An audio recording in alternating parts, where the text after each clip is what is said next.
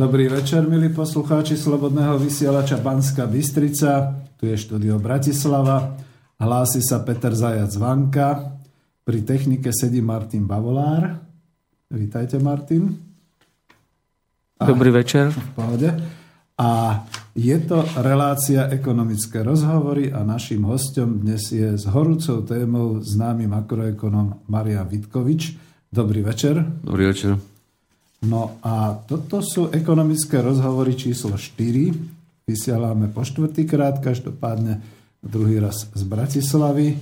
Úvodom teda poviem, že v tejto relácii máme ambíciu pozývať do redakcie známych ekonómov a ľudí, ktorí majú čo povedať o hospodárstve, o ekonomii, o ekonomike niektorého konkrétneho odboru na Slovensku alebo vo svete.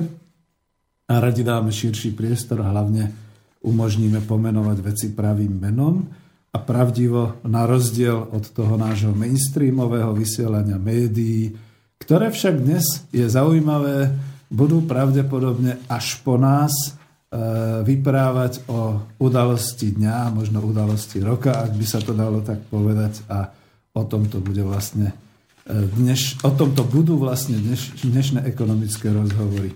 Ja vždy teda na úvod mám nejakých tých prvých pár myšlienok, takže e, predovšetkým... Aha, a vidíte, možno to bude dôležité, keď e, poviem, že e, dnes e, vysielam iba tieto ekonomické rozhovory. Trošku sme urobili také menšie premiestnenie a takú menšiu rošádu, ale nebojte sa, neopustím vás vo svojej relácii ekonomická demokracia. Ja som avizoval, že to bude už potom klub zamestnancov. Na budúci týždeň v stredu v tom čase od 18. to bude. Každopádne, pretože bude predvianočný čas, sám som sa rozhodol, že nebudeme si až tak kaziť náladu e, nejakým veľmi natvrdo e, príbehom niektorého nešťastného zamestnanca, ale pretože to bude tesne pred štedrým večerom, tak skúsime niečo jemnejšie. Možno sa ešte vrátim na základe aj týchto informácií z ekonomických rozhovorov trošku k tej ekonomickej demokracii a potom budeme pokračovať ďalej niekde medzi sviatkami alebo po novom roku. Toľko teda aspoň na úvod. A vždy hovorím, že prečo teda rozhovory a prečo teda ekonomické rozhovory, pretože skutočne vidíme v mnohých médiách, keď ľudia okolo seba ako experti nám vysvetľujú, vyprávajú, vidíme veľa všelijakých tých televíznych udalostí, ale málo kedy sa diskutuje k veci, k tomu, čo to znamená, čo to bude znamenať pre, povedzme, ekonomiku Slovenska, pre obyvateľov Slovenska a ono mi to trošku tak pripomína, ako kedysi dávno, keď sa čosi vyprávalo a mm, šírili sa takéto reči, že a ten náš tábor toho socializmu bude väčší a väčší a väčší a my budeme mať väčšiu slávu, slávu a slávu a potom boli ľudia prekvapení. Dnes je to podobné, ten náš tábor kapitalizmu je stále globálnejší, globálnejší, globálnejší a niektorí sa majú lepšie, lepšie a lepšie, až sa bojím, že z tých nebies nakoniec všetci popadáme e, na tvrdú zem. No a rozhovory, no budem rád, ak sa relácia nebude zvrhávať na nejakú polemickú debatu medzi nami, kde by sme sa navzájom presviečali o svojej pravde. E, bude zaujímavé a poučné viac sa dozvedieť o problematike, poodhaliť pozadie, prípadne sa pozrieť pravde do tváre. Ako na tom predovšetkým slovenská spoločnosť je, ale aj Európa a ľudská spoločnosť. No a ja takisto prosím aj vás, milí poslucháči, eh, keď budete volať a písať, nezabúdajte, že tu máme vždy hostia, ktorého chceme vyspovedať a dozvedieť sa viac. Eh, je to vždy vzácné. Eh, nemáme chuť sa hádať ani polemizovať. Na to budú určite iné debaty a do toho 5. marca bude tých polemík toľko, že už nám to polezie aj ušami.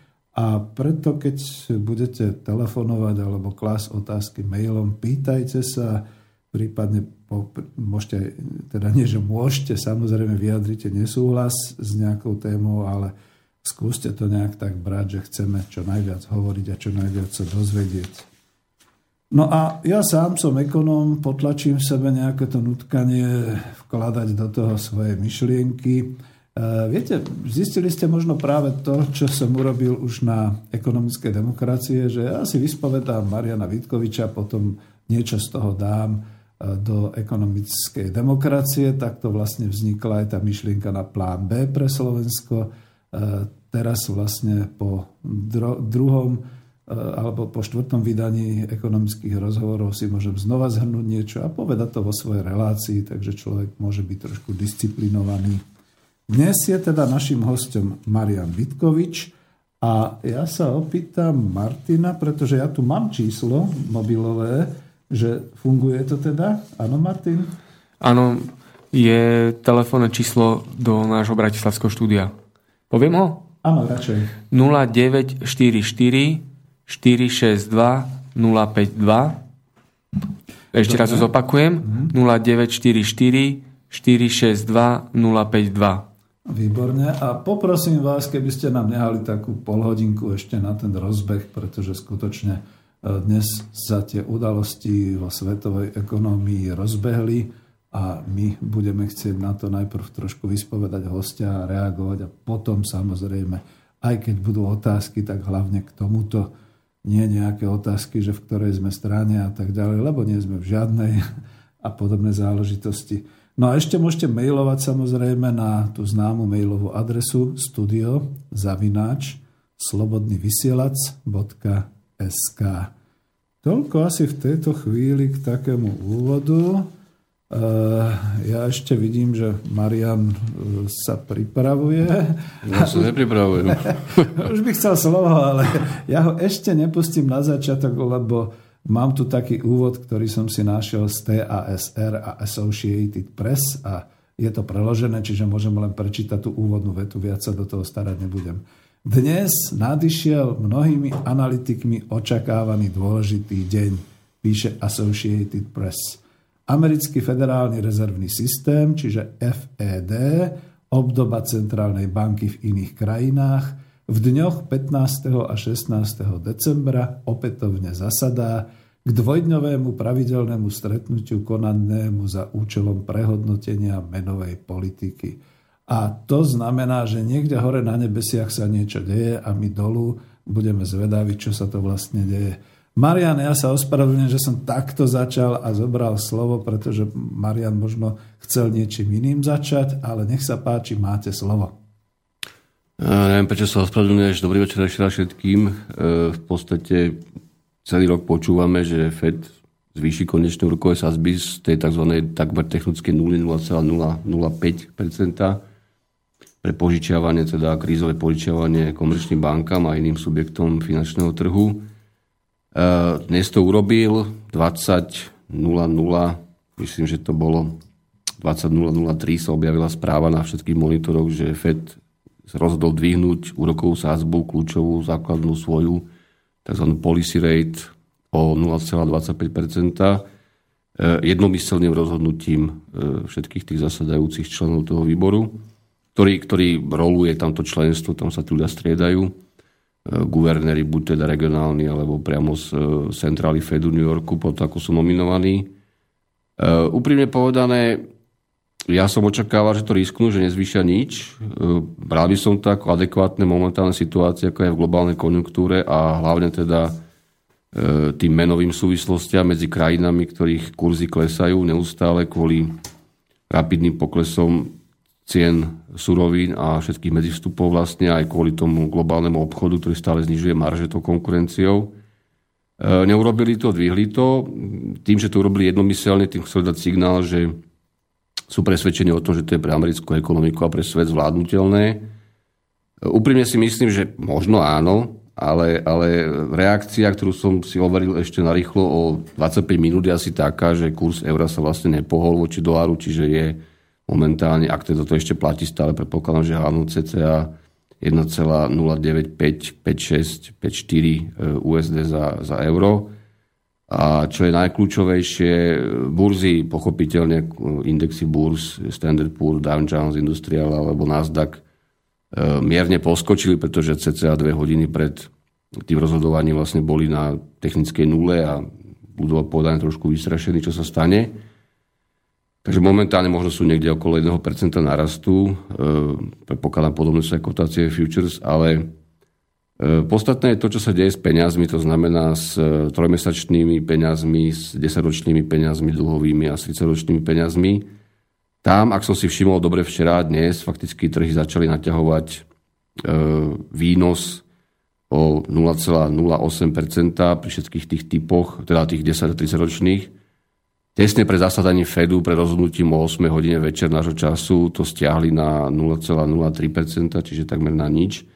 A momentálne, ak som bol správne informovaný, tak vlastne e, lížu, lížu to isté, čo robili pred, predtým, než Fed vôbec rozhodol, čiže sú niekde na rozdieli 0,02% voči kotáciám 10 a 30 ročných peniazí zo včerajška. Čiže ľudovo povedané a zhrnuté, nič sa nestalo.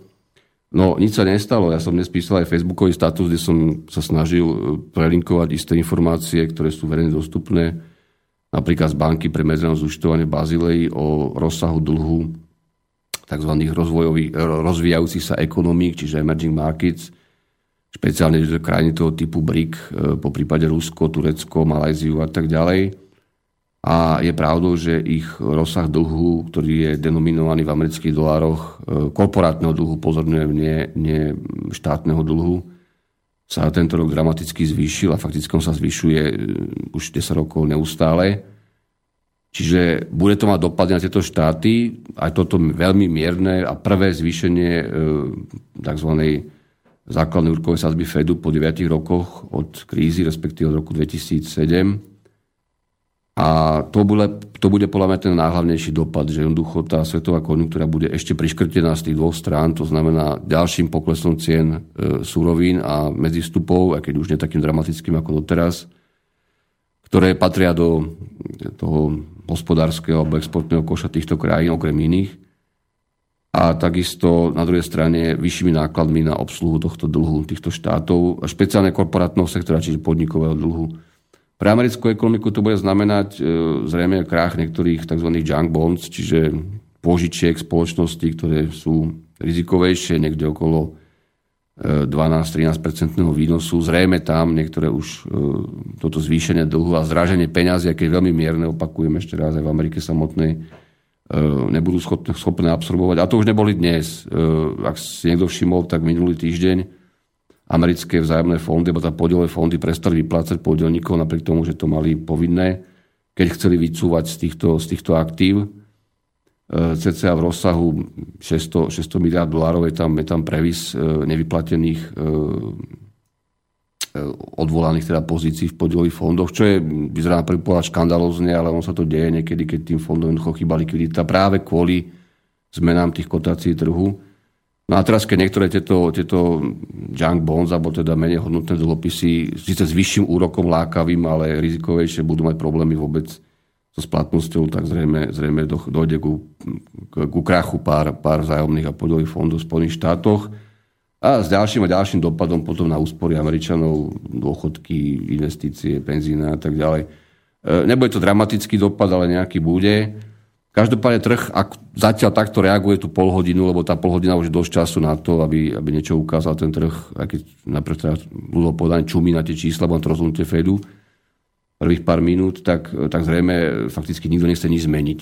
Pokiaľ ide o pomery medzi akciami, viac menej kurzom USD a eura momentálne. Čiže je to situácia pátu a ako keby to rozhodnutie Fedu vlastne o zvýšení úrokovej základnej sázby o 0,25% už bolo absorbované v tých pozíciách tých hlavných globálnych hráčov na tých jednotlivých trhoch.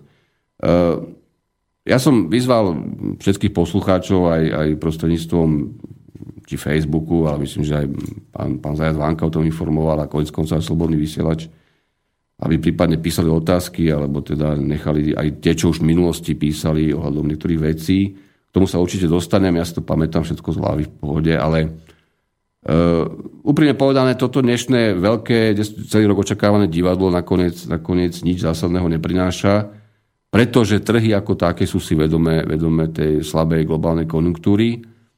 A keby som to mal hodnotiť na škále rozhodnutí uh, e, 1 až 5, čiže jednotka je výborné rozhodnutie a 5 je teda neostatočná, tak je to taká, z môjho pohľadu taká 3 minus až 4. Fed to nemal urobiť, urobil to. Keby to neurobil, tak samozrejme by pohol akciovými trhami hlavne, pretože tam by nastala trochu mierna panika a neskôr väčšia, že či vôbec ten stav globálnej americkej ekonomiky je taký, ako sa celý rok simuluje. Takže by sa zrejme viaceré akciové tituly, špeciálne na Nasdaqu a tak ďalej, ale v Európe prepadli. Čiže tým by vlastne potvrdil, že tá americká ekonomika nemá tú kondíciu, ako sa tvári. Ja osobne si myslím, že nemá, pretože, pretože narast cien v USA je minimálny, deflácia je fakticky stále hrozbou, podobne v Európe. Sice inflácia zvýšila dneska za celú eurozónu na 0,2%, tým, že tzv. core inflation sa vlastne vôbec nedvihla, momentálne niekde okolo 0,9. Core inflation znamená už očistené od, od cien ropy a iných e, viac či menej exogénnych alebo regulovaných položiek energie a tak ďalej, ktoré klesajú, ako vieme, už dlhodobo. Čiže tá situácia aj pre Draghiho a ECB je stále tá istá, nechcem povedať, že mefistetelovská, ale svojím spôsobom áno. Vy určite viete všetci, že ECBčka pred týždňom a pol urobila taký zvláštny krok, že jednak e, povedal pán Draghi ako vždy, že urobí čokoľvek proti deflácii v eurozóne a na podporu konjunktúry zvýšili tzv. trestnú sádzbu pre úložky bank v ECB na z, 0, z minus 0,20 na minus 0,30 čo dosť vystrašilo bankový sektor a tie akcie klesli väčšinou. Tým chcel povedať si to, aby tie banky tie peniaze púšťali do ekonomiky na úvery a tak ďalej a po prípade zlastňovali rukové sádzby, znižovali. To sa bohužiaľ nedieje zatiaľ. Ten európsky nekonsolidovaný bankový kartel je stále, stále taký, aký je. Ale čo je podstatnejšie, že on prislúbil aj zvyšovanie toho programu odkupov e, dlhopisov o nejakých ďalších 382 miliard, čo trh ohodnotil veľmi, má, veľmi slabo a fakticky akciový trh sa dosť, dosť prepadol potom 2-3 dní po sebe. Čiže e, jednoducho vysvetlené, to, ako sú nastavené tie parametre, vyžaduje veľkú likviditu, datočnú, ktorú dodávajú centrálne banky. Fed dneska trošku tie kohútiky minimálne tým zvýšením sadzie priškrtil, minimálne opakujem, a ECBčka sa to snažila pred týždňom a pol e, zvýšiť a naznačiť, že je ochotná zvýšiť aj viac. E, nestačilo to, ak kurz zostane na 1,095 alebo niečo pod 1,10 e, dolárov za euro, tak v podstate to by nemalo poškozovať európsky export. Viac, než doteraz sa mu darilo alebo nedarilo. Nakoľko je to hodnota, ktorá, ako ja stále tvrdím a píšem, je na spodnej hranici toho pásma 1,09 až 1,29, ktoré vychádza z prepočtov pozícií aktív a pasív amerických domácností versus európskych domácností a iných sektorov, čiže podnikov, poisťovní, bank a tak ďalej. To je taký agregátny prepočet s dlhodobou výpovednou lehotou, eh, pardon, eh, výpovednou hodnotou. A v podstate Nečakám do konca roka žiadne dramatické zmeny, zmeny v tomto a čo bude na budúci rok, januári, februári, to si ako zatiaľ netrúfam odhadnúť. Predpokladám, že Fed bude v, v prípadnom ďalšom zvyšovaní úrokových sádzieb z dnešnej úrovne 0,25 veľmi opatrný a že ak to aj by mal budúci rok robiť, e, gradually, alebo postupne, ako oni stále zdôrazňujú, tak to bude skutočne o nič takmer, alebo teda o minimálne hodnoty, ak vôbec. To záleží od vývoja inflácia, ten hovorím, ako inflácia, ten, ten je aj v, aj v Spojených štátoch, aj v Európskej únii alebo eurozóne momentálne určite pod hodnotami e, nejakého zásahu do e, úrokových sádzieb, zvyšovania. Samozrejme, tam je problém e, na druhej strane, že sa argumentuje v Spojených štátoch a to bol hlavný dôvod, prečo trhy chceli aby Fed zvýšil aspoň symbolickú rokové sázby, aby potvrdil, že konjunktúra má nejaký ťah, že sa hodnota nezamestnanosti, teda miery nezamestnanosti, respektíve počet zamestnaných a tak ďalej v Spojených štátoch dostali na úrovne, kde podľa ich modelov, tzv. Nájru, čiže prirodzenej neakcelerujúcej infláciu miery, miery nezamestnanosti, malo nastať takmer automaticky to zvýšenie úrokových sádzieb z tých nulových úrovní toto je veľmi diskutabilné, pretože tá štruktúra pracovných miest v Spojených štátoch nie je určite taká, ako bola pred krízou. Uh, navyše, a to sú dáta, ktoré si nájdete na Bureau of Labor Statistics, bls.org, kde sú všetky štatistiky pracovného trhu, cenové a tak ďalej, domácnosti za Spojené štáty, aktuálne hneď ako výjdu a nie sú embargované. Uh, rast miest v USA je slabý naďalej. Myslím, že na ročnej báze je to plus nejakých nominálne možno, že okolo 2%, 2,2%. A za posledný mesiac, november, to bol myslím, že náraz v priemere o 8 e, centov, sa mi zdá, akože za, za celý, celú ekonomiku v priemere. E, tieto čísla pri tých níž, nízkych úrovniach tej, tej stagnúcej, bola môj názor stagnúcej ekonomiky globálne, nemajú, nemajú veľkú výpovednú hodnotu. O to je to rozhodovanie Fedu potom náročnejšie samozrejme, alebo ECB. Nechcem to technokraticky preháňať ten význam tohoto všetkého, aj keď som o tom viackrát e, niečo verejne napísal alebo hovoril. Dnešná, dnešné rozhodnutie sa dalo očakávať, nie je dramatické, nemalo by viesť ku zvýšeniu rukových sadzieb ani v eurozóne, ani výraznému v Spojených štátoch, nakoľko ten korporátny sektor nebude schopný tie úrokové sadzby absorbovať ani tie domácnosti. E, takže sme tam, kde sme boli pred dnešným dňom a otázka je, čo ďalej. A toto je možno, že potom na dlhšiu debatu ako.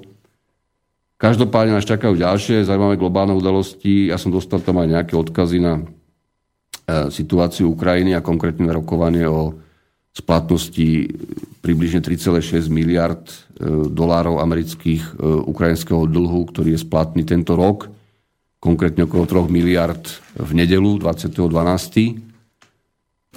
Tento dlh je vlastne dlh Ukrajiny voči Ruskej federácii a určite ste informovaní možno, že z viac či menej mainstreamových zdrojov, že momentálne sa nič iného nedieje, len sú horúčkovité rokovania, ktoré zastrišujú Nemci konkrétne e, medzi MMF, Ukrajinou, Ruskom a ďalšími a ďalšími veriteľmi o prípadnom odpustení približne 20% tohto dlhu a o predlžení splatnosti, pretože je to veľká pálka pre Ukrajinu, ktorá je momentálne e, fakticky zbankrotovaný štát. Čiže čaká sa, myslím, že o tom boli nejaké články, myslím aj na tých menej mainstreamových médiách, že čo sa stane 20. 20. decembra. Každopádne MMF už signalizoval, že je ochotný dokonca zmeniť bezprecedentne pravidla pre prípadnú pravidla teda komplexné, čo má schválené všetkými členskými štátmi e, pre prípadnú nejakú ďalšiu úlitbu alebo pomoc teda tomu momentálnemu režimu na Ukrajine, ale ja to vidím ako absolútne, absolútne blede, pretože e, tá krajina ide, ide dole kopcom tempom, ktorý, ktoré môžeme to ňom celé hodiny rozprávať, ale je momentálne nezvládnutelné zrejme všetky faktory ceny surovín, ceny obilia, ktoré sa momentálne prepadli ukrajinskej múky, teda obilia na múku na 193 dolárov za tónu, pričom ešte v marci tohto roka vypisovali svetové médiá o tom, že bude na Ukrajine veľká neuroda že teda ceny pôjdu hore, dnes je to úplne opačne a Francúzi krmia, krmia prasce a kravy nie, nie, nie kukuricou, ale, ale priamo, priamo zrnom kvôli týmto cenám, tak um, sa čudujem, že u nás ešte rožky nestojí jeden cent, ale nevadí. Príde po prvom prvý možno. Ale e, Ukrajina jednoducho nemá čím kryť ani, ani bilanciu obchodnú a už vôbec nefinančnú s tými dlhmi, ktoré má. E, tu už sme úplne inde, nie sme pri plíne, ani nie sme pri kadejakých iných potrebách, nepotrebách ukrajinskej ekonomiky. Zima je mierna zatiaľ, takže aspoň nekúria toľko. Ale ten stav Ukrajiny je momentálne katastrofálny. Takže to bude zrejme najbližšie úplne, úplne najhorúcejšia téma. Tomu mimochodom aj to dnešné rozhodnutie Fedu nepomôže, pretože tých 0,25% sa nejakým spôsobom, priamo, nepriamo, tak či tak, premietne aj do tej negociácie, renegociácie toho ukrajinského dlhu. Ak sa toho 20.12. podarí to nejako uhrať do kúta s ďalším predlžením splatnosti a nejakými garanciami MMF alebo Európskej únie dokonca, tak zase to bude len nabalovanie ďalších a ďalších e, dlhov, ktoré tam momentálne vysia bez akékoľvek E, vyhliadky na splatenie.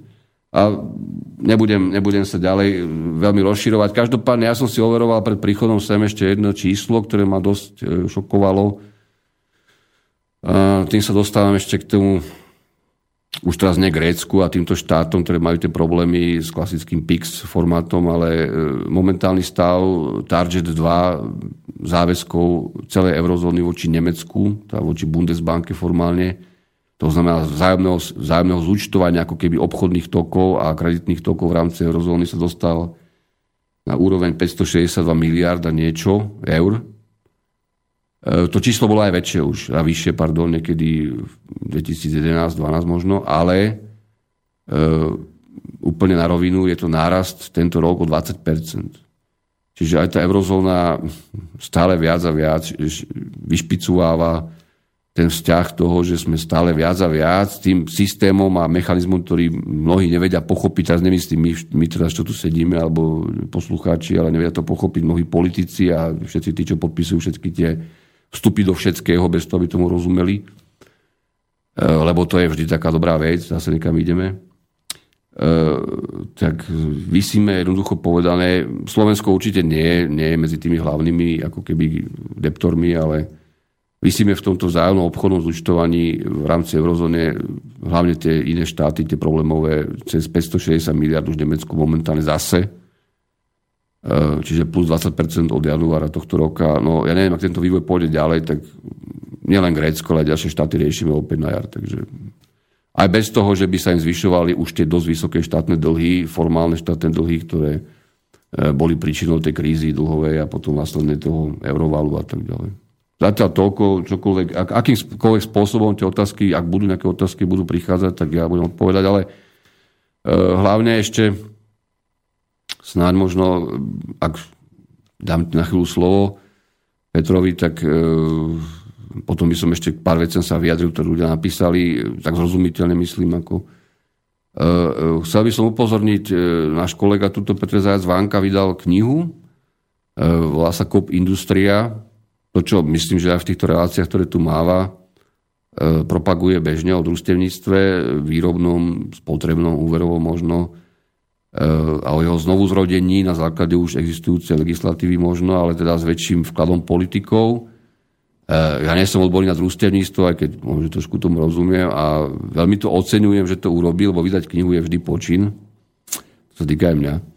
A Ďakujem. Principiálne, principiálne vám môžem prezradiť, že vydal 200 kusov. Ja keď som videl, že vydal 200 kusov náklad, tak som sa smial, že teda ako, pardon, 200 kusov to by asi, neviem, to je možno, že pre pár ľudí na nejakom seminári, lenže čo spravila naša, naša mainstreamová politická kamarila, E, z nemenované veľkej strany najväčšej. E, spravila si samozrejme za štátne prachy e, seminár o družstevníctve pred možno že troma týždňami v priestoroch Národnej rady a tam tohto človeka, ktorý tu s tým chodí asi 5 rokov posledných, čo si všímam, tak len bokom a propaguje to ako jediný a propagoval to vždy, tak aj nepozvala ako, ako rečníka, tak sa musel nanominovať sám a keď E, súdruhom, pardon, teda pánom poslancom a aby som, ne, aby som naozaj ne, neurážal slovo súdruh v tom pravom význame, to, ne, na tom nie je nič zlého. Keď pár, pár e, poslancom a ministrom a štátnym tajomníkom sa to snažil ako naznačiť, že im to daruje, lebo tam nebude mať elektronickú pokladňu, keď to bude akože predávať, tak niektorí mali problém aj s hotovosťou, že by si to teda eventuálne darom od neho ako prevzali. Čiže to je tragédia, táto krajina že niekto vydá konečne po toľkých rokoch niečo, čo má aj veľmi prístupným štýlom, si myslím, pokiaľ som si to prelistoval, čo povedať aj širšej verejnosti. Vydá to s vypetím všetkých síl a snaží sa v takomto, ako on hovorí, klubovom náklade a naša, naša, naša kamarila má problém, ako vôbec akýmkoľvek spôsobom podporiť, alebo to aspoň zavolať, teda, aby tiež povedal nejakých 35 súvislých viet tejto problematiky, ktorá na Slovensku naozaj je potrebná. I keď si nemyslím, že rieši všetky ako tie hlavné ekonomické problémy a bude riešiť. To neriešila konec koncov ani v tzv. socializme reálnom. E, takže, takže gratulujem našim, našim e, pohlavárom. A, alebo po tých voľbách 2016 tam budú asi tí istí viac menej, takže ako, nič sa nezmení. Zatiaľ, zatiaľ sa nič nezmení. E, kľudne teraz na chvíľku zmlknem a dám ti teraz slovo. Ďakujem, Marian. Veď, no, my sme si už potýkali medzi tým, lebo sme mali zo pár akcií, takže trošku som až onemel, že to takto vlastne si zargumentoval. Každopádne ja sa hlásim hlavne k tomu, že e, je to už aj na základe e, tvojich vystúpení v ekonomických rozhovoroch som tam doplnil ten podtitul či je to plán B pre Slovensko, pretože naozaj potrebujeme začať riešiť, čo bude potom, keď to všetko popadá. Tá kniha to je klubové vydanie. Ja sa za to nehambím, kľudne poviem, že je to určené len pre priateľov, priaznivcov a povedzme pre nejakú malú osvetu. Nie je to v žiadnom prípade biznis a ja to ani nepredávam celkom oficiálne. Má to na starosti vydavateľstvo Iris, ktoré ale už zase pre zmenu moc tých kníh nemá a je to skôr záležitosť taká, aby sme na Slovensku začali vnímať, že bude potrebné v prípade, že tá búrka sa odohrá a že teda ten kapitalizmus a tie trhy spadnú, tak budeme musieť niečo na Slovensku robiť. Toľko k tomu, ale ďakujem, pretože to som prekvapený a to ma tak pohľadkalo v tejto chvíli. Ja som chcel iba to, pretože toto nie je relácia, kde by som chcel príliš vystupovať, e, zhrnúť že za prvé z tejto veľkej udalosti, ktorá vlastne dnes mala nastať a vlastne aj nastala, sme pochopili my trošku menej v týchto výšinách finančných vzdelaní ľudia, že áno, zdvihli to, ale vlastne sa nič nestalo, to je druhá vec. Tretia vec je, že samozrejme to vyvoláva to zdraženie peňazí, ale nie je to, keď to tak zhrniem, žiadny nejaký bombastický vplyv na konjunktúru, ani americkú, ani svetovú. A e, pekne to povedal, že deflácia pokračuje naďalej. A v podstate stále je z toho vidno, že e, tá ekonomika ani americká nemá tú dobrú kondíciu. Ďalej je stagnujúca ekonomika. Keď si prešiel potom na Európsku úniu a na Ukrajinu, to ma až teda zamrazilo, pretože skutočne som bol na Ukrajine aj obchodne činný, že aký je dnes v podstate stav s Ukrajinou, že vlastne už je v krachu, len sa to nejak oficiálne akoby ani nepripúšťalo. A hlavne veľký kamarát Európska únia sa snaží a Medzinárodný fond sa snažia nejakým spôsobom tej Ukrajine pomôcť, kdežto kedysi dávno platilo, že keď je niekto E, skrachovaný a je niekto neschopný, tak v podstate musí skončiť. To bol ten originál kapitalizmus, o ktorom sme sa ešte my učili v klasickej ekonomii. No a k tomu, k tej ekonomii e, Európskej únie, tak ako skoro by som až povedal, že keď je to definované, že vysíme si v rámci eurozóny tých 560 miliárd, vážení priatelia, pozrite hore na nebesa, to bude taká búrka, že si to neviem predstaviť. Toľko z mojej strany, ale ja, Marian bude asi hovoriť. Ja budem dneska za optimistu, teda, lebo ty si mi povedal, že keď sme išli spolu prednášať, tak ako charitatívne, takže ja pôjdem najprv si ho vravel, aby som ich naladil na optimizmu a ty potom vystrašíš. Aj nechcem strašiť nikoho. Teraz je to Na, naozaj nie je môj cieľ strašiť kohokoľvek. E, keď to zhodnotím ten dnešný deň, tak v podstate e, ostali sme tam, kde sme. To znamená, čumíme do jamy a z tej jamy nás nič nečumí. To je ten základný problém ako toho vzťahu. Všetci to chápu, len jednoducho chýba impuls, lebo impuls sa nemôže vytvoriť e, z nejakých finančných, e, ani nie že bublín, ale nejakých hodnôt, ktoré sa naimitujú, aby sa zachránili bilancie alebo sa presunuli nejakým spôsobom výnosy na čas. E, impuls sa dá vytvoriť iba z reálnej ekonomiky. Ak reálna ekonomika skutočne trví, trpí a budem zase sa opakovať, historicky, dá sa povedať, že jedno z najvyšších nerovností príjmov a majetkov hlavne a možnosti vôbec dosahovať nejaký slušný príjem a vyrovnávať šance globálne, e, a keď to je zastreté tým, tým, tým, že tie krajiny vlastne všetky sú na jednej, na jednej doske. Čiže my dnes samozrejme sme ovplyvňovaní Indiou, ako je možno, že Nicaragua svojím spôsobom veľmi nepriamo ovplyvňovaná nami. A preto mnohým to ako vyzerá tak, že sa to dá lokalizovať, že môžeme povedať, že ako na tom Európa, ako na tom Amerika, ako na tom Slovensko, ako na tom Estonsko a tak ďalej. No nedá sa to lokalizovať, bohužiaľ kvôli, k kvôli ničom inom, tak kvôli voľnému pohybu kapitálu. Všetky ďalšie faktory sa pohybujú menej voľne stále ešte. Práca a tak ďalej. Čiže, čiže e, nič sa nevyriešilo. Ja som, nevedal, že som sklamaný z tohto, čo pani Jelenová a teda Fed jednomyselne prijali. Oni to museli svojím spôsobom spraviť, aby to nevyzeralo ešte strašidelnejšie, ako to vyzerá. Ale v tej Ukrajine, e, ja som, ja som milo dozvedel, že na Ukrajine je stále teda najväčší bod reformy, ktoré tam priniesli zrejme tí poradcovia na čele s, Sakašvilim a tak ďalej, alebo teda už teraz gubernátor Odesy, alebo čo to je, Odeskej oblasti. 350 e, tisíc e, štátnych zamestnancov tam bolo stále nejak pred rokom Eh, pre vysvetlenie štátnych zamestnancov sa myslí len vyloženie ako ministerských a správnych zamestnancov, čiže nie učitelia, nie zverejní zamestnanci, to, čo sa u nás teda tiež... Administratíva štátna. Vyloženie len štátny zamestnanec alebo prípade Národnej banky. A jediné, čo doteraz vymysleli, je prepušťanie v tomto sektore. To znamená, že napríklad ministerstvo vnútra má sa zbaviť do pol roka 14 pracovných eh, zamestnancov štátnych, čiže 23 tisíc ľudí E, centrálna banka DETO a tak ďalej. S tým, že fakticky ten priemerný plat e, úradníka sa tam pohybuje na úrovni 2500 až 3000 hrivien, čo je 105 až 127 dolárov.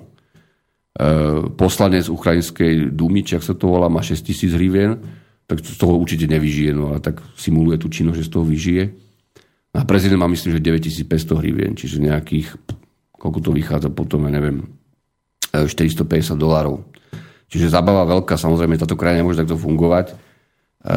navyše keď, keď konkurencie schopnosť, z hľadiska konkurencie schopnosti, ona síce môže byť veľmi lacná, určite lacnejšia ako Slovensko, a sú tam aj západné fabriky, spoločnosti globálne, ktoré to využívajú ešte viac ako na Slovensku. To znamená, že keď tu zarába niekto v nejakej montážnej, montážnej fabrike na kable, ja neviem, 450 eur, tak tam, tam zarába 100, 130 možno.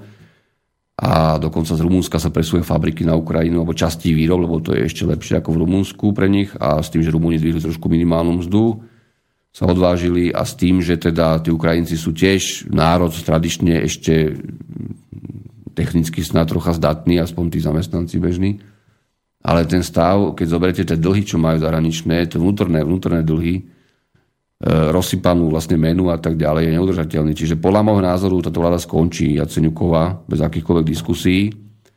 A jediná úloha, čo teraz musí dať Nemecko, ako teda ten hlavný, hlavný štajerský kôň Európy, hlavne v politike, teda keď to musím povedať, plus teda Európska komisia, Európska únia a MMF k tomu ako taký, taký ten globálny garant. Jediná úloha, čo pred nimi je, ako túto komédiu zahrať. To znamená, že urobiť buď nejak... Lebo tí ľudia, aj keď ničomu neveria, potrebujú vždy nejaký dojem zmeny. Hej? To znamená, že áno, boli zase voľby a máme tu niečo iného teraz. Uh, neviem si to predstaviť. Tá Ukrajina je tak zdecimovaná morálne v podstate z hľadiska akéhokoľvek očakávaní v úvozovkách voči nejakej zmene, že, že ani neviem, čo by tam voľby vyriešili. Ale každopádne táto garnitúra momentálne, čo tam je, to neustojí. A ten, ten Majdan, IT Majdan, ako, ako sa to počuť, alebo nazývať, tam hrozí reálne, pretože tie sociálne problémy pri úrovniach 100 eur na hlavu štátny úradník, s tým, že teda ešte teoreticky ho vyhodia, a to ešte, to ešte Macher teda v rámci tej, tej oblasti alebo zamestnanosti e, hrozia, hrozia, hrozia pomerne veľkými problémami. Ja si neviem predstaviť, ako sa tento stav má zmeniť. Takže, lebo ďalšie požičky oni ako e, neto nedostanú v podstate, pokiaľ nebudú mať plán, ako dostať teraz do 20. decembra a potom následne ešte tieto veci trochu, trochu do poriadku, aspoň, aspoň formálne a všetky ostatné veci ja nebudem komentovať, čo sa dejú. E, ak ste si možno, že niektorí všimli, tak jedna z najväčších zábav, ktorá momentálne prebieha, je vyšetrovanie e, Julius Meinl, piatý je ten človek, už ja neviem, v, to, v tej, tej dynastii a jeho banky, ktorá svojho času tu privatizovala Privat banku a potom ju predala nemenované skupine Pentia, ale to je, myslím, že ako taká bočná story iba, e, ktorý bol hlavným aktérom pri prevode peňazí z Ukrajiny na konci Janukovičovho režimu a potom hlavne po nástupe týchto, týchto šikovníkov. E, celkovo z Ukrajiny odišlo z bankového sektora s krachovanými bankami cca 800 milión, miliónov dolárov vkladov a dodnes nevedia ani vo Viedni vyšetriť, že kde tie peniaze prišli do tej Mainl Bank a tak ďalej. Čiže tu sa dejú neskutočne podivné veci a bohužiaľ to vyzerá tak, že veľká časť tých peniazí sa presunula do, do európskych bank, z Ukrajiny, aj z iných štátov, teda bývalého, bývalého ZSSR, tých problematických hlavne e, do, do západných bank a vyzerá to tak, že tie vlády v Európskej únii budú musieť a musia stále pod tým tlakom aj toho presunu peňazí z minulosti a tak ďalej robiť akési dojmy optimizmu, že tú ukrajinskú krízu vyriešia. Ale momentálne, ja nechcem nikoho uraziť a už vôbec ne Ukrajincov, tá krajina je jednoducho ako keby neexistovala z hľadiska, z hľadiska hospodárstva, z hľadiska nejakej e, štátnej formy a, a správy a toho, že tí ľudia majú niečomu veriť. Že teda dobre, tak je zlé, ale už to nebude horšie snáď veľmi, ale trochu možno, lepšie. No uviazli. Tomu sa hovorilo kedysi dávno, to sme všetci ako aj automobilisti vedeli, že proste keď auto už nejde ani dopredu, ani, dopre, ani dozadu, tak uviazlo a treba hľadať pomoc nejakú inú. Eh, Marian, veľmi pekne ďakujem. Eh, neviem, či to bolo práve optimistické, my si to tu tak dneska nahrávame, ale už máme pomaly 40 minút a teraz eh, rozmýšľam, že buď si dáme pesničku, alebo si dáme aj nejaké, sú už maily a... Áno, prišli nám do štúdia. Len skúsim. Ideme? Kľudne, ja nemám problém. Tak ideme, lebo možno ako... Tak dáme maily nejaké? No, jasne. Dobre, tak Marcel poslal sem do Bratislavského štúdia aktuálnu správu, v čase 20 hodín 47 minút aktuálny kurz e, euro, dolár prerazilo 1,10. A to je dobré. tak to je, inak, tak, takto. Teraz, teraz ako predpokladám, že to je pán Kíš, mm. možno, že je to pán Kíš, neviem. Neviem, Ináč, to je, iba Marcel. Jasné, to je človek, ktorý už párkrát mi na Facebooku linkoval veľmi užitočné veci, musím povedať. Ktoré síce poznám, ale boli tam aj výborné také fejtonové články, ktoré sa mi páčili. Dokonca som si jeden vytlačil, čo teda je nezvyklé u mňa je to kvalifikovaný človek a to, že informuje je fajn, lebo rozumiete, všetci ako reakcia sa čakala práve opačná. Ako to znamená, že euro síce by jasne nepadlo niekde pod 1,08 alebo koľko, nemá vôbec dôvod na to pri takomto jemnom zvýšení úrokových sádzieb, ale predsa len teda e, Fedom. A situácia môže byť do rána úplne iná zase, pokiaľ ide o azijské trhy a o pozície vôbec, aké majú navzájom potvárané všetky tieto subjekty, to sú zbytočné debaty, to my neovládame teraz momentálne, ani to neriadíme. Dá sa to nejakým spôsobom samozrejme odhadovať, ale to je zbytočné. Ale každopádne e, ja budem... Najväčšia sranda, ktorá môže nastať, a teda dúfam, že nie, že euro bude pokračovať v tom raste. z nejakých, ja som to aj písal, myslím, že niečo medzi tých 1,09, 1,19, tak potom sa dožijeme ešte do Vianoc toho, že Draghi, Draghi vystúpi, využije nejaké, nejaké ešte plánované formálne zasadanie nejakého orgánu ECB, neviem síce konkrétne, aké ešte plánované momentálne, a ešte niečo buchne. To znamená, že povie, že nie, že teda 362 miliard nakúpi ešte, keď bude treba tých dlhopisov a tým bude robiť to kvantitatívne uvoľňovanie, ale nakúpi, dajme tomu, ja neviem, 582 miliard. A tým, ako sa bude snažiť to euro zraziť. To je jednoznačné, pretože euro dlhodobo nad, v dnešnej situácii, v akej, v akej sú marže napríklad nemeckých, nemeckých producentov exportu smerom do Číny, s tým, že Yuan samozrejme je umelo tlačený dole aj Čínou a tak ďalej, E, toto by bolo zlé. Navyše tu máme tie problémy, ktoré ste videli pri, pri kauze Volkswagen. Tie problémy e, zaiste ako primárne to vnímané ako problém ako podvodu s emisnými normami a tak ďalej, ale ja tvrdím vôbec nie, to nie je. To je tiež problém tohto konkurenčného špinavého boja, ale principiálne je to znakom e, mrznúcej konjunktúry v atomovom priemysle. Všeobecne a nadkapacít. E, mám tu výborný článok Brutálne metódy autokoncernov proti dodávateľom v Nemčine. Sú tu všetky čísla, že ako sa, a to je článok, je myslím, že ešte z januára tohto roka, ako sa búchajú tí dodávateľia, ako sa tie marže skopávajú tými finálnymi teda producentami a značkami je tam rozpis každého, každého výrobného auta vlastne všetky náklady materiálové, pracovné a tak ďalej. V Nemecku teda myslím, ako na centrále spočítané. To znamená, že tie úrovne v jednotlivých štátoch môžu byť rôzne na Slovensku, kde sa niečo montuje a tak ďalej. Finalizuje viac alebo menej. Ale je pravda, že keď Volkswagen konkrétne povedal, to bolo prvé, čo povedali fakticky, keď začali tú krízu trošku riešiť, že celá, celá ich riešenie, okrem toho, že vymenia tie, tie závadné súčiastky, čo nebude podľa ich slov doteraz nič zložitého, a že tie právne spory s tým, že kúpili vlastne najlepšiu právničku z konkurenčného Daimleru Mercedesu, jednoducho ju preplatili, e, tie právne spory budú nejakým spôsobom uhrajú aj v Spojených štátoch, dajú nejakú remízu alebo niečo zaplatia samozrejme, tak e, najväčších plán je vlastne ušetriť 7 až 8 miliard, pôvodne to bolo len 6, na e, autododávateľoch, ich teda dodávateľoch, plus ušetriť na nejakých investíciách, čiže znižiť ten tzv. capex o 1 miliardu možno. No medzi nami to znamená, že ak sú momentálne marže u... Nebudem tu tie firmy menovať, nechcem im poškozovať svoje náborze mnohé. Už sa aj tie akcie mnohé zrúbali medzi tým viac menej, aj sa, aj sa zase dvihli.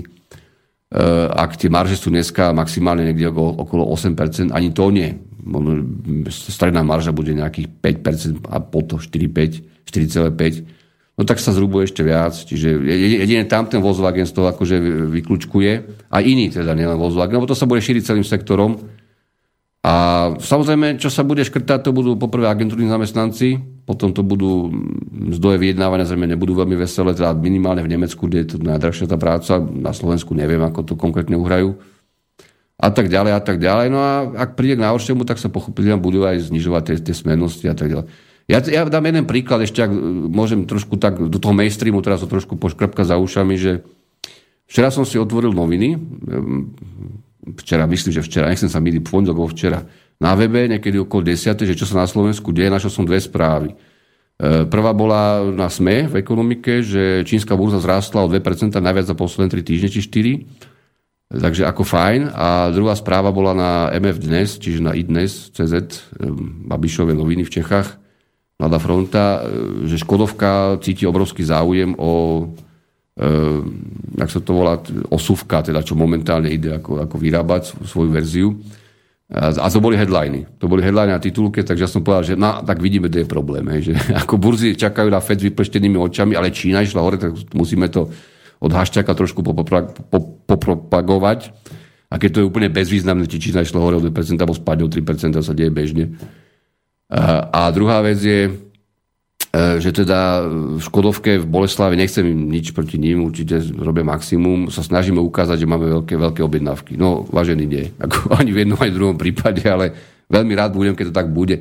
Každopádne to čítanie mainstreamu má jednu výhodu na tom webe, alebo po prípade v tej tlačenej verzii, ale na tom webe je to pochopiteľne operatívnejšie, že oni z tých 500, 600, 700 správ, ktoré nájdete bežne vo svete, či už viac, či menej relevantných, finančných, firemných, akých len chcete, na desiatich zdrojoch, 15, a nielen amerických, talianských, francúzských, aké chcete, rakúskych, nemeckých, tak oni vždy vyberú to, čo sa im hodí do kšeftu. Hej. To znamená, akože to, to sa práve dá a ďalších 89 správ sa vôbec neobjaví, ako či sú negatívne, či sú pozitívne, či sú konkurenčné, či to nevyhovuje nejakom biznisu, nejaké finančné skupiny na Slovensku, v Čechách a tak ďalej. Čiže ja sa vždy zabávam na tom, lebo naozaj vždy sme sa smiali, však túto pán Vanka si to pamätá určite, že ako to fungovalo do roku 89 a špeciálne teda že predsa len tá, tá, tá informovanosť bola nejaký zbozov obmedzená určite. A tiež nám išli na nervy aké oslavné ody a čo sa písali na prvých stranách. Ale dneska je to oveľa väčšia zabava. Dneska si proste oligarchia robí vyložené nejakú vrednú mienku podľa potreby a hlavne cez biznis teda, samozrejme. No a čo ma najviac fascinuje, sú, sú, sú dve posledné správy, trošku odbočujem, to je súhlas s kúpou slovenských elektrární skupinou ja, táto a Kšetinský EPH s tým, že pán premiér hovorili, že teda oni tam nejakú opciu uplatňa. Lebo včera sa rokoval, dneska s tým myslím, že vláda súhlasila s týmto modelom. E, a druhá vec, e, plán na odkúpenie US Steelu, čiže bývalý VŽ skupinou číneckých elektrární, e, pardon, číneckých železární známeho podnikateľa z Nitry pôvodov Chreneka tak ak sme to sem dopracovali po tých rokoch, akože veľkých e, volaní zahraničných investorov sem, i keď tá privatizácia slovenskej strany bola skutočne škandalózna, to je bez diskusie. Aj to čo, to, čo je predchádzalo, hlavne to falšovanie údajov a zvyšovanie dlhu umelé a tak ďalej. To sa dá zdokumentovať dokonca, myslím, na policii. Len kto ich zavre, no.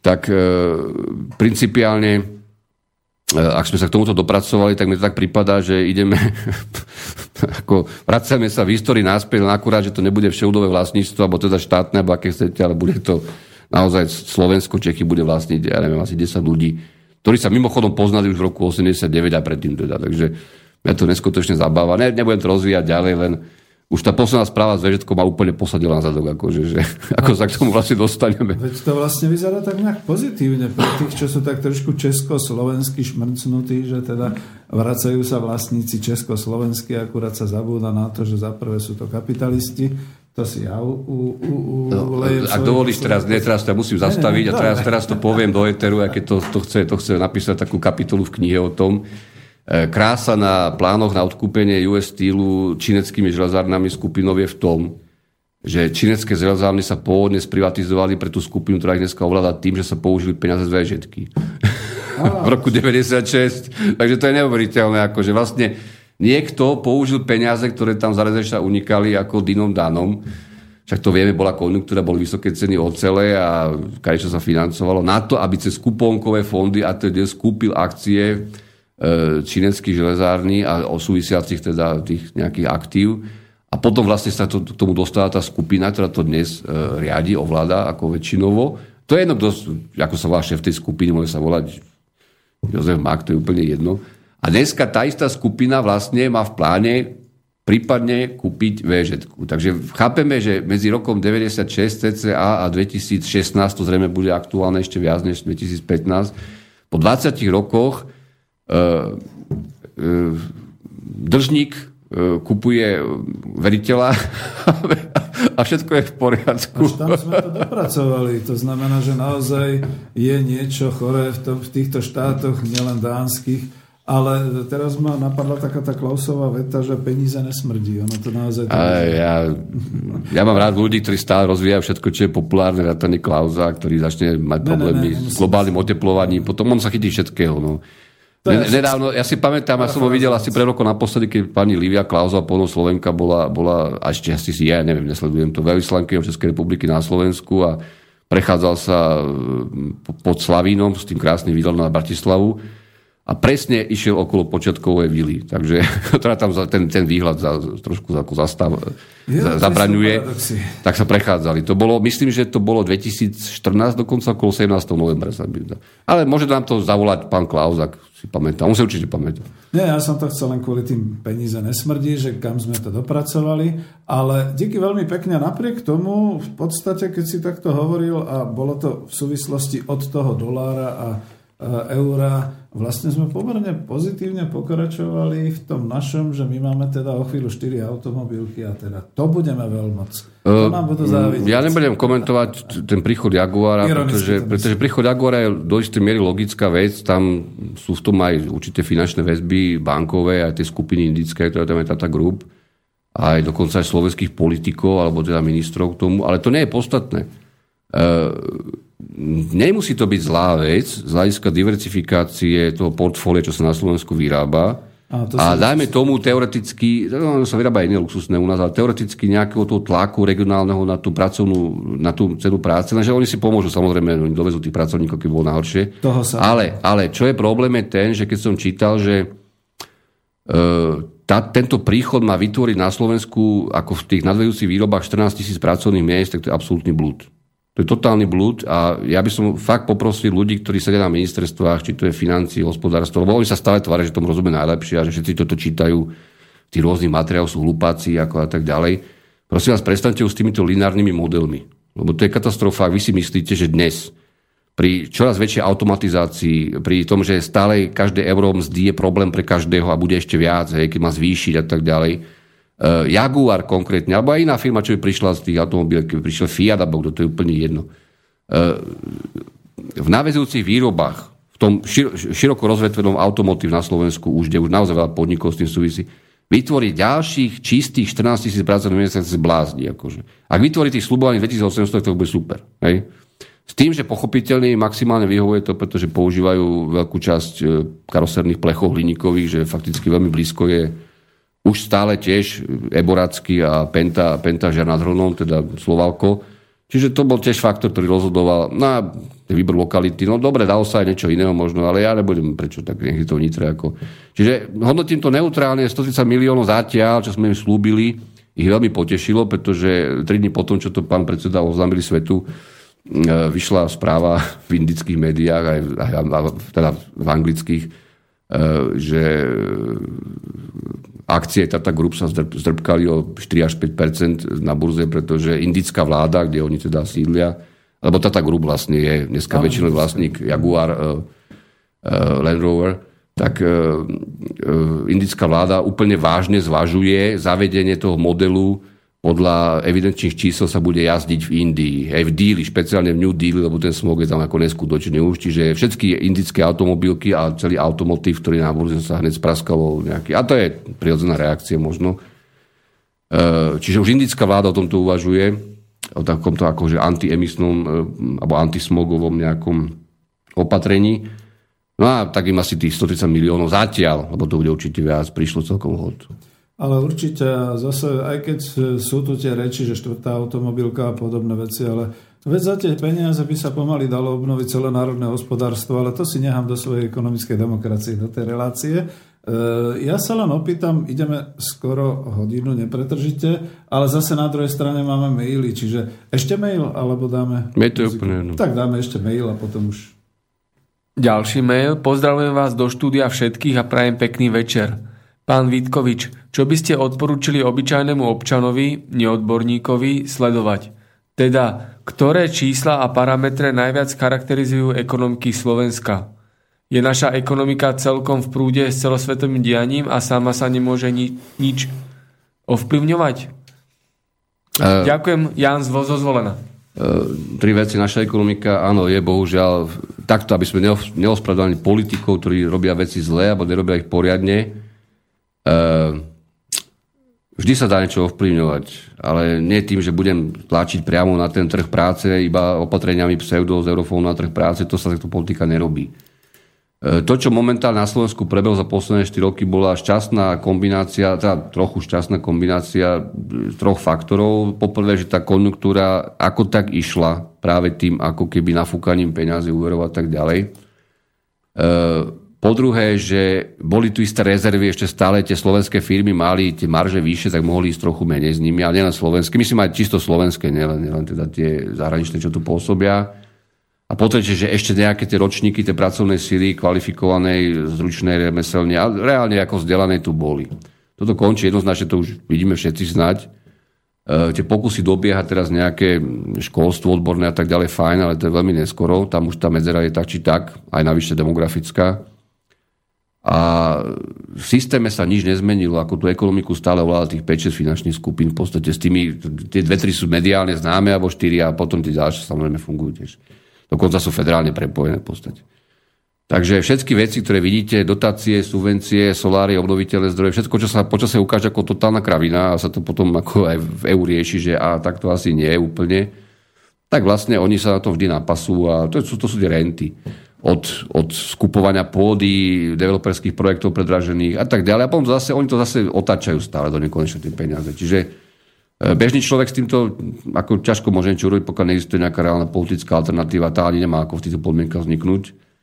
A druhá vec je, že e, či sa dá niečo robiť inak, určite sa dá niečo robiť inak, ale my sme došli pred dvoma, troma rokmi, to myslím, že Hanouse Kočenda a Sergej dokonca publikovali, fakticky tá miera špecializácie, že ako tie ekonomiky v tomto regióne, Maďarsko, Polsko, Slovensko a ďalej, sú špecializované už na napnutie úplne tej struny, dosiahla takmer viac než 90%. Čiže my sme úplne ako sa prispôsobili konkrétnou výrobou, konkrétnymi subdodávkami, konkrétnou montážou, či prátovým priemysel, či čokoľvek iného. To, čo ide mimo nás, hej, z nejakého koncernu, ktorý je v Nemecku, v Francúzsku a tak ďalej. Sme len súčasťou tých globálnych akože hodnotových alebo teda alokačných reťazcov. Čiže toto sa zmeniť nedá úplne, ale potom treba, keď keď máte takýto extrém na jednej strane a tie, tie rezervy už nie sú. Hej, ako hovorím, ten Jaguar nevytvorí 14 pracovných miest, to je úplne nezmysel. Ako on vytvorí to, čo možno, že má v tej zmluve, aby dostal tie peniaze, a to je tak všetko. A potom bude tú konjunktúru nejako zvládať, alebo viac alebo menej, keď ten závod postaví, potom ako tá ekonomika bude ťa, alebo nebude globálne.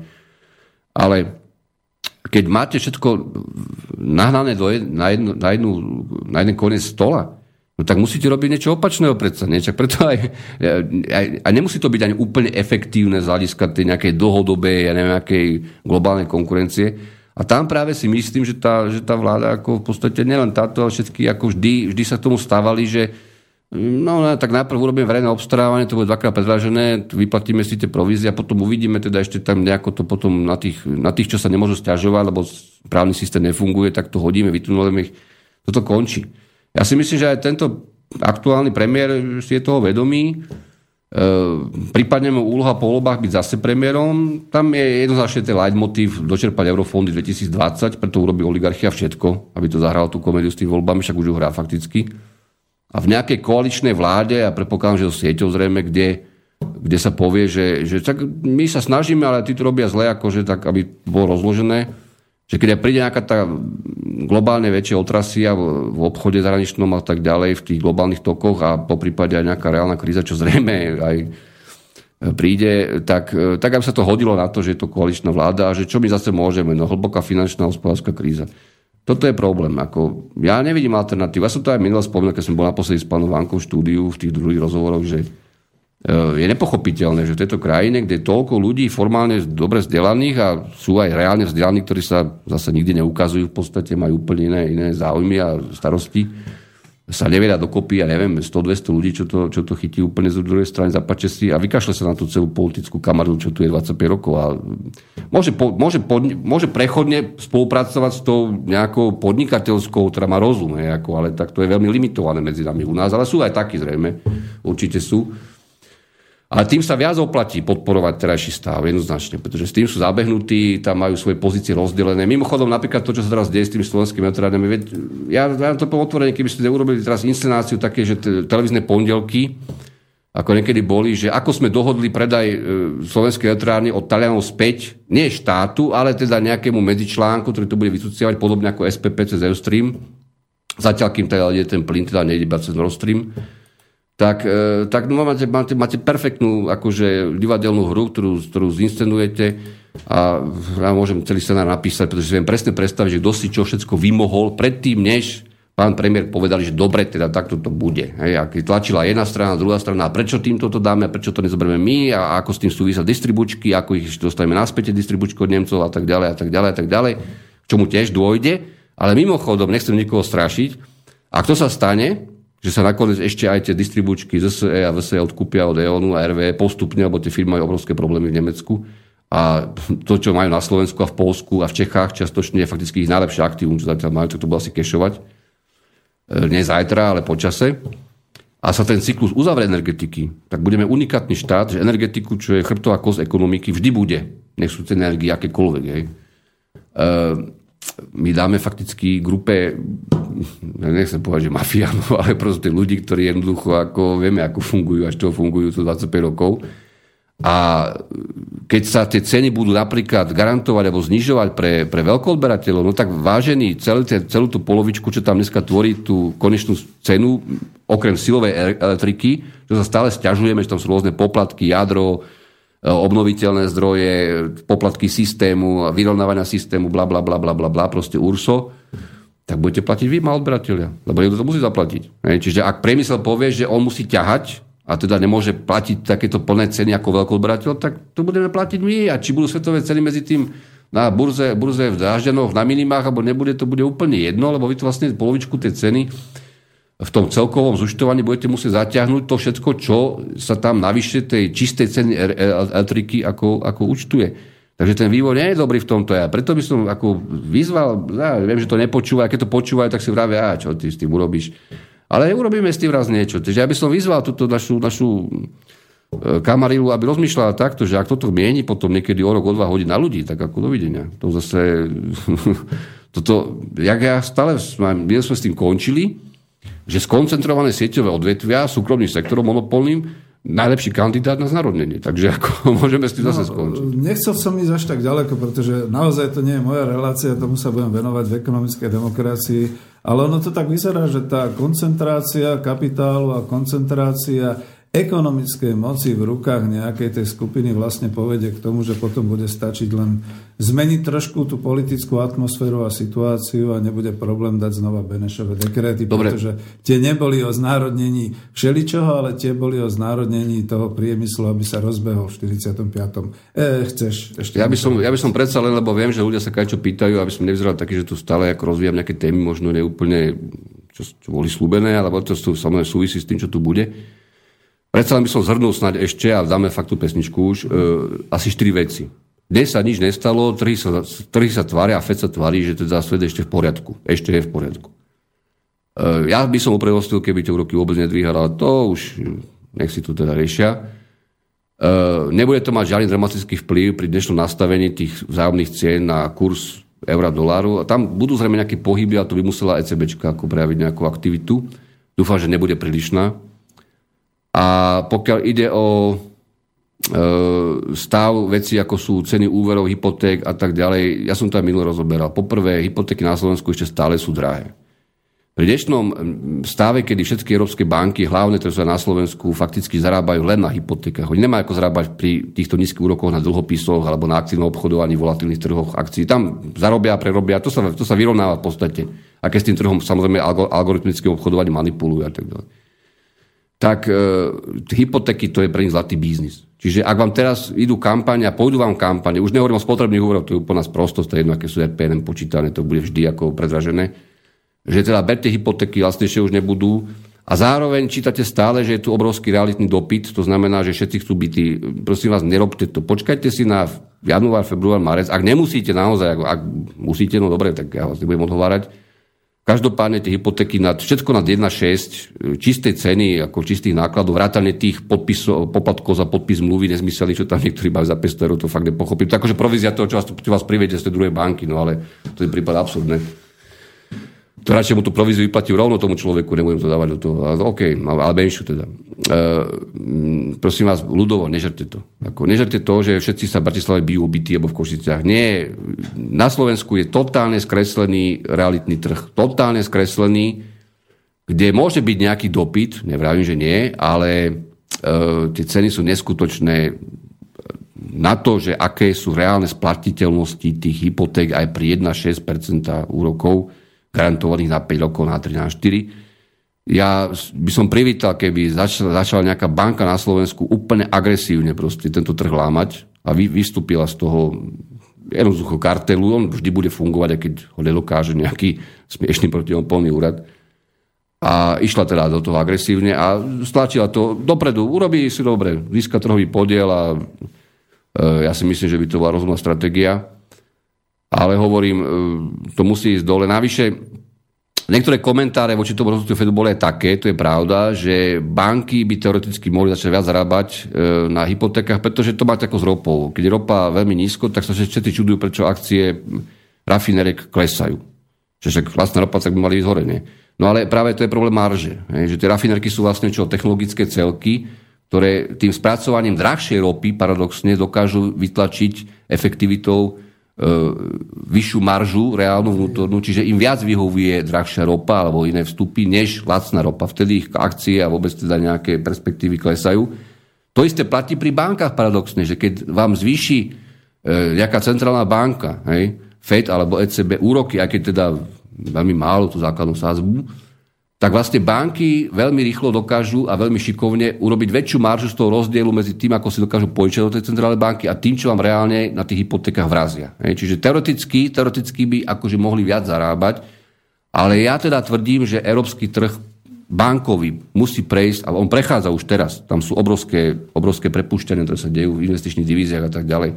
Vlastne všade, od Švajčiarska až, až po Britániu v Nemecku Deto, e, v Deutsche Bank, e, prejde konsolidáciou, prejde, oveľa, prejde fázou, fázou zvýšenia efektivity a pochybujem, že si Európska, Európske banky, ktoré konec koncov na Slovensku všetky sú Európske banky tu prítomné ako cery, dovolia ísť z tejto situácii nejakým totálne drzým spôsobom hore z úrokmi. Práve naopak predpokladám, že by to mali zraziť a že by to mala byť otázka najbližších troch mesiacov maximálne.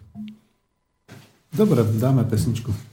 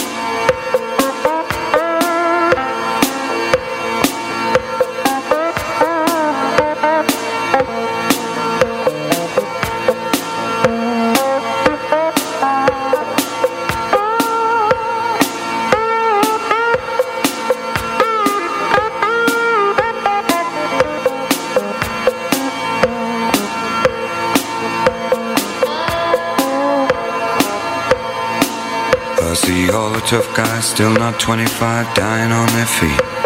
Coughing, hungering, catching cigarettes, and still out on the street.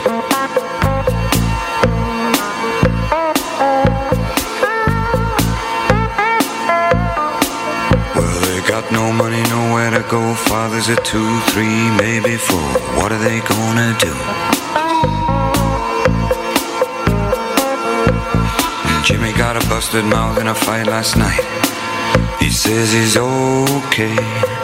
Go down to the workies club that's left to buy you something strong and take the pain away.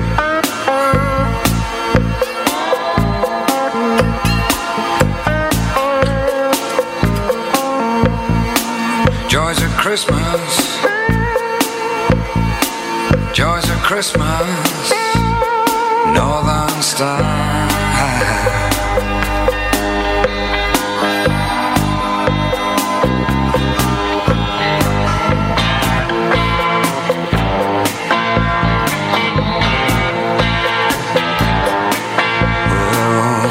Christmas lights, a police blue go spinning down the street. Women try to drag the men from pubs into the stores, unworked hands and empty pockets deep.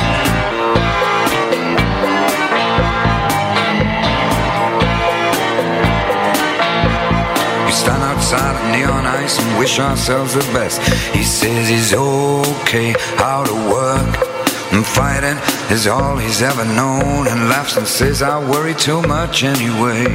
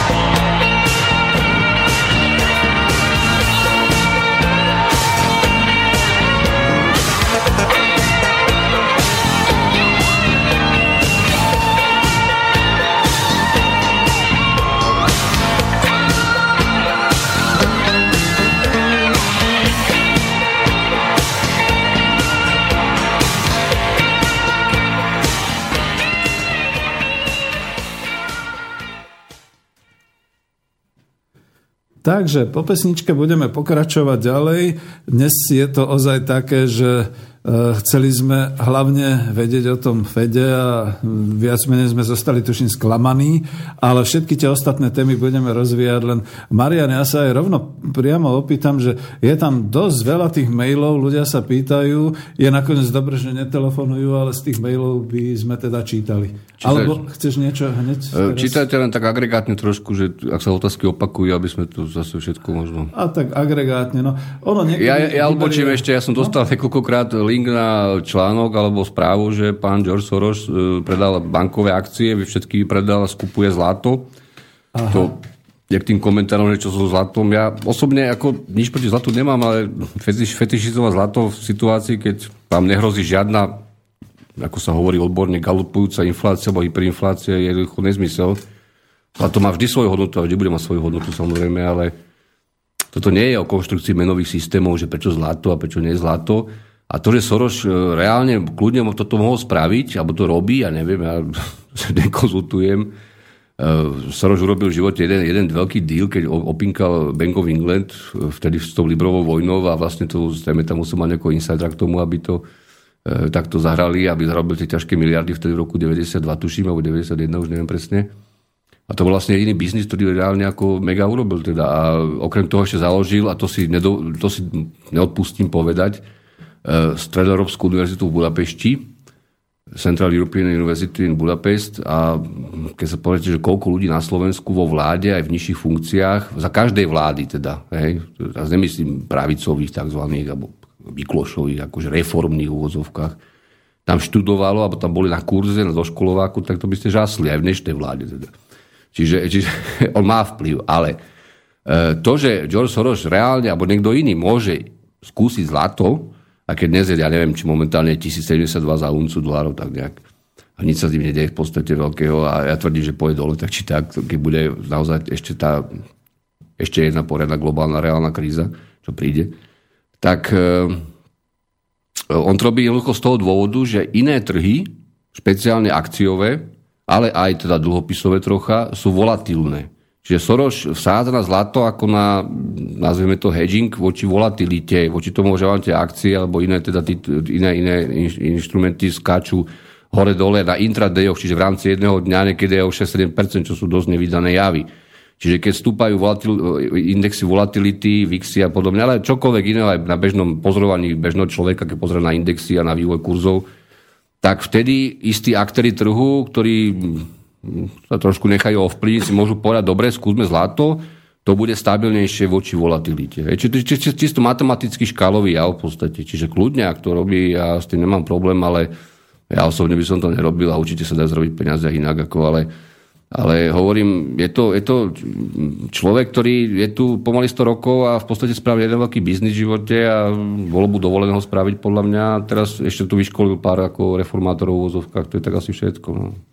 A tak možno to trošku už teraz ináč berie, že už sa chce zaistiť do budúcnosti. On mal, mal, veľa, mal veľa článkov aj po amerických médiách, kde radil čo s Ukrajinou, čo s e, Ruskom svojho času, akože v dobrom teda, tá jeho teória reflexivity a tak ďalej, hospodárskych systémov. No, ja to nechcem hodnotiť, ale pravda je taká, že nič tým, nič tým nepomôže nikomu a už by si zaslúžil aj tú penziu, snad ako do niečoho montoval.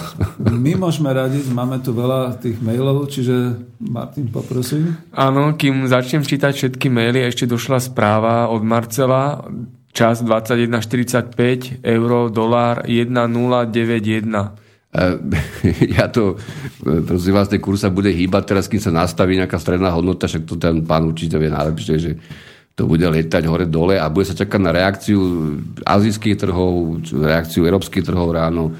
E, principiálne všetko je o fundamente. Ako darmo, že kurzy vám letajú hore-dole niekedy aj o x percent, pokiaľ tá firma má nejaký fundament a reálne zarába marže a, a dokáže tlačiť do nižších marží iných, ktorí je dodávajú, tak bude mať vždy hodnotu a navyše má nejakú dividendu zrejme a tak ďalej. Ja e, nechcem to ja chápem, že pre ľudí, čo sa tým odborne nezaujímajú, kedy vyzerá ako nejaká, nejaká totálna, totálna chaotická španielská dedina, ale principiálne vždy to musí mať nejakú kotvu. Dnes sa povedalo, že americká ekonomika jakž tak šťaha. To je všetko, aby sa trhy nesklamali, aby sa neurobilo to, že sa neurobí nič, potom by sa trhy mohli z toho aj ľudov pokakať. A keďže všetci chceli nejakú koncoročnú rally na tých, na, tých, na tých svojich aktívach, tak sa to nechalo tak ja tvrdím, toto nič nerieši, absolútne to nič nerieši, bol to očakávateľný krok, nemal by to viesť ku zdraženiu ničoho v podstate ako zásadne. Budú nejaké presuny medzi aktívami, hovorím, stane sa, dojde zrejme ku nejaké reakcie Európskej centrálnej banky, nie hneď, ale, ale e, tam sú nastavené reálne pomery, to znamená, niečo vám brzdí export, niečo musíte tlačiť dole aj cez centrálnu banku, niečo vám naopak e, pomáha pri, pri zadlžovaní sveta vlastnou menou, čiže americkým dolárom. Hej, to som práve hovoril v súvislosti s tými, s tými dlhmi, čo majú tie rôzne štáty v, v, v korporátnych dlhopisoch, ktoré sú v amerických dolároch, ktoré zdrážajú teraz pochopiteľne, teda myslím tie ich náklady. Čiže tie veci sa vyrovnávajú. Ak nebude roz, akože rozvíjajúci sa svet kupovať od bohatého sveta, tak zase bude problém. Čiže nemôžeme to tlačiť do žiadneho extra mantinelu. A úprimne povedané, tento mainstream trošku aj nudí, lebo viete, že čakáte na niečo a teraz čo, no nič sa dokopy nestane a keď sa niečo aj deje, tak zase o dva dní sa deje niečo trochu inak. Ja osobne nevidím v tom pre bežného človeka ako nejaký, nejaký zásadný moment, aj keď hovorím, tie trhy skutočne celý rok e, pomaly ako, ako ne, v nejakej v nejakých e, náboženských mytológiách ten Fed vzývali a stále odhadovali z toho, čo povedala pani Jelenová, ako to povedala, že čo sa asi teda stane. Dneska si potvrdili, že žijú ešte. Vodka. To je dobré. Ďalší mail? Ďalší mail. Peťo píše do, redakcie, do nášho štúdia. Pekný večer. Bolo by možné spraviť osobitnú prednášku o bankárskej rodine Rothschild? Ja na toto nie som expert, kľudne. Ako, ale ja naozaj by som sa tomu musel venovať. Ja Rothschildovcov vôbec nesledujem ako rodinu. plánovať v roku 2016. Ako, ako rodinu. Sú, sú aj iné rodiny veľmi zaujímavé na svete, ktoré majú všade paprče, to ako aj, aj tie také modernejšie, ako, ale um, pozrite sa, ja som to vravel aj x verejne. Uh, dneska si globálnu ekonomiku plánujú, doslova plánujú, majú tomu všetky dáta, všetky majetkové pozície, E, globálnych oligarchovia. Vrátane tých lokálnych, ktorí majú tiež započítaných do tých svojich kalkulácií. Čiže to, to, to je... Bežný človek je úplne mimo hry. Demokracia to je absolútna šaškarín v podstate v tejto forme, myslím, ako. tzv. parlamentná, ako tu zlyhávajú tieto veci. Každému je to jasné, systémy, systémy sa zabezpečujú represívne dopredu, aby v prípade, že niečomu dojde, aby sa zasiahli tým strachom. Máme tu konflikt, exportujeme tu vojny, importujeme tu vojny, ťaháme sa imigrantov, potom to riešime, akože keď vidíme, že to už je veľa E, máme tu teroristické útoky, ktoré síce oni boli informované o tej skupine už pol roka predtým tajné služby, ale nič neurobili. No tak prepačte, ako tak potom, ako dobre. Čiže, čiže veľa ľudí už na toto rezignovalo a hovorí si, však to je taká hra, že každý deň sa niečo deje a ľudia sa boja. No tak dobre, fajn. E, nechcem byť k tým obeťam, alebo k čomu. Neriešime, my od roku 2007 nič neriešime, 8 teda zásadne. A fakticky celých tých 25 rokov, a to nie je kvôli, kvôli koncu akože reálneho socializmu, to je úplne, aký to s tým súvisí, ale nie je to hlavný argument pre mňa už. E, my sme ten svet jednoducho otvorili totálne a po roku 95, keď sme umožnili voľný pohyb kapitálu cez platobné bilancie centrálnych bank bez zasahovania priamo do, do, tej, do, do, do toho E, nielen kurzu, ale do tých pozícií vôbec, tých portfóliových investícií a reálnych. My sme vlastne úplne nechali ten kapitál jeden hore dole a robiť si, čo chce. Čiže no, ak sa vám nepáči, ak sa vám nepáči, že túto niekto chce investovať a tá vláda nepribehne na kolenách s tým, že im dá 100 miliónov, fakticky im dá na, na štvoročné mzdy, hej, celé, No tak oni povedia, dobre, tak ideme druhých akože vydierať. Takže, takže to, s tým, že žiadne dane pochopiteľne neplatia. Takže ja, čo mám ako poradiť bežným ľuďom, ktorí sa živia teda buď zamestnaním, alebo tým, že sú živnostníci, alebo chodia pracovať v zahraničí, alebo čože, čo majú robiť? Majú sa postaviť a protestovať na ulici? Veď každý sa po, pôjde okolo, vypredá z Teska, zastaví sa, povie, dobre, hovoríš, ahoj. Takže majú sa pekne. Principiálne nie je možné toto zmeniť. Ako som aj minule vravel, nie, že čím horšie, tým lepšie. Jednoducho tu sa tieto hry aj súčasťou centrálnych bank do istej miery musia skončiť tým, že vám ten globálny obchod, ktorý už dneska e, sa plází po bruchu hej, tými cenami prepravy a všetkého a suroví na minimách, že vám proste rúpne. No a to je, potom niekto povie, fajn, tak vy si prajete, aby to takto do, došlo do tohto stavu chaosu a tých prepadov exponenciálne. Nie, ja sa to neprajem. Ale ako máme tú situáciu, E, keď navyše ako krajina sme zintegrovaní v kaďakých spolkoch, kde teda tí politici nás dotiahli veľmi rýchlo, bez toho, aby to vôbec pochopili, o čom to je, ako máme ako občania s tým niečo robiť. No, tak e, môžeme o tom debatovať, môžeme robiť prednášky, koľko chcete, ak teda je energia, záujem, ale aj za tejto relácie som veľmi vďačný a som rád, že Slobodný vysielač robí bez akýchkoľvek iných komentárov. Ale jednoducho tento stav nie je riešiteľný tým, že Uh, nechcem zosmiešňovať tie voľby, čo prídu, ale vedia, ja absolútne neviem, že ja som mal pôvodne nápad, aj napísať to teda verejne, že pôjdem voliť tak, že zoberiem na ulici nejakého psa alebo mačku, strčím ho pod, pod, pod vetrovku, alebo čo tam ešte bude treba, dovedem ho, vyťahnem hociaký papier a nechám tú mačku, nech tam otrieska paprču, že teda volí. Lebo, ale pochopil som, že to nepomôže, pretože máte volebný zákon, že len z počtu hlasov odozdaných platných sa počítajú tie pomery a potom z tých, čo prejdú, teda bez počítania tých zámerne povytváraných kaďakých ceckov, tam čo budú mať 0,5% a podobne, Čiže, čiže nič nám nepomôže. Máme všetko nastavené tak, a to je ustrážené samozrejme z hora, aby, aby ste sa akože rozhodli.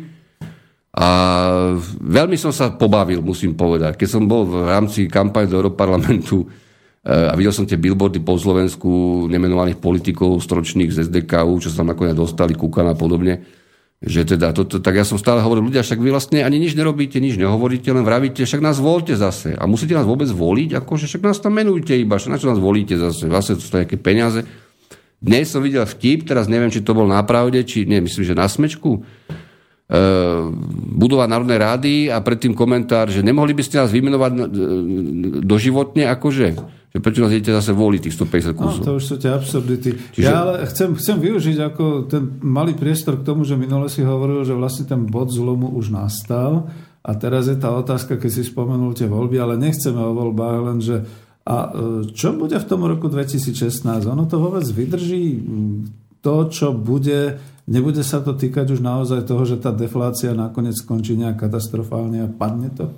E, podľa mňa to jednoznačne padne. Ja neviem, či 2016 padne to podľa mňa a použijem ten termín, lebo sa rád použil v poslednej dobe tady, že systém jednoducho imploduje, imploduje dávno už. Hej.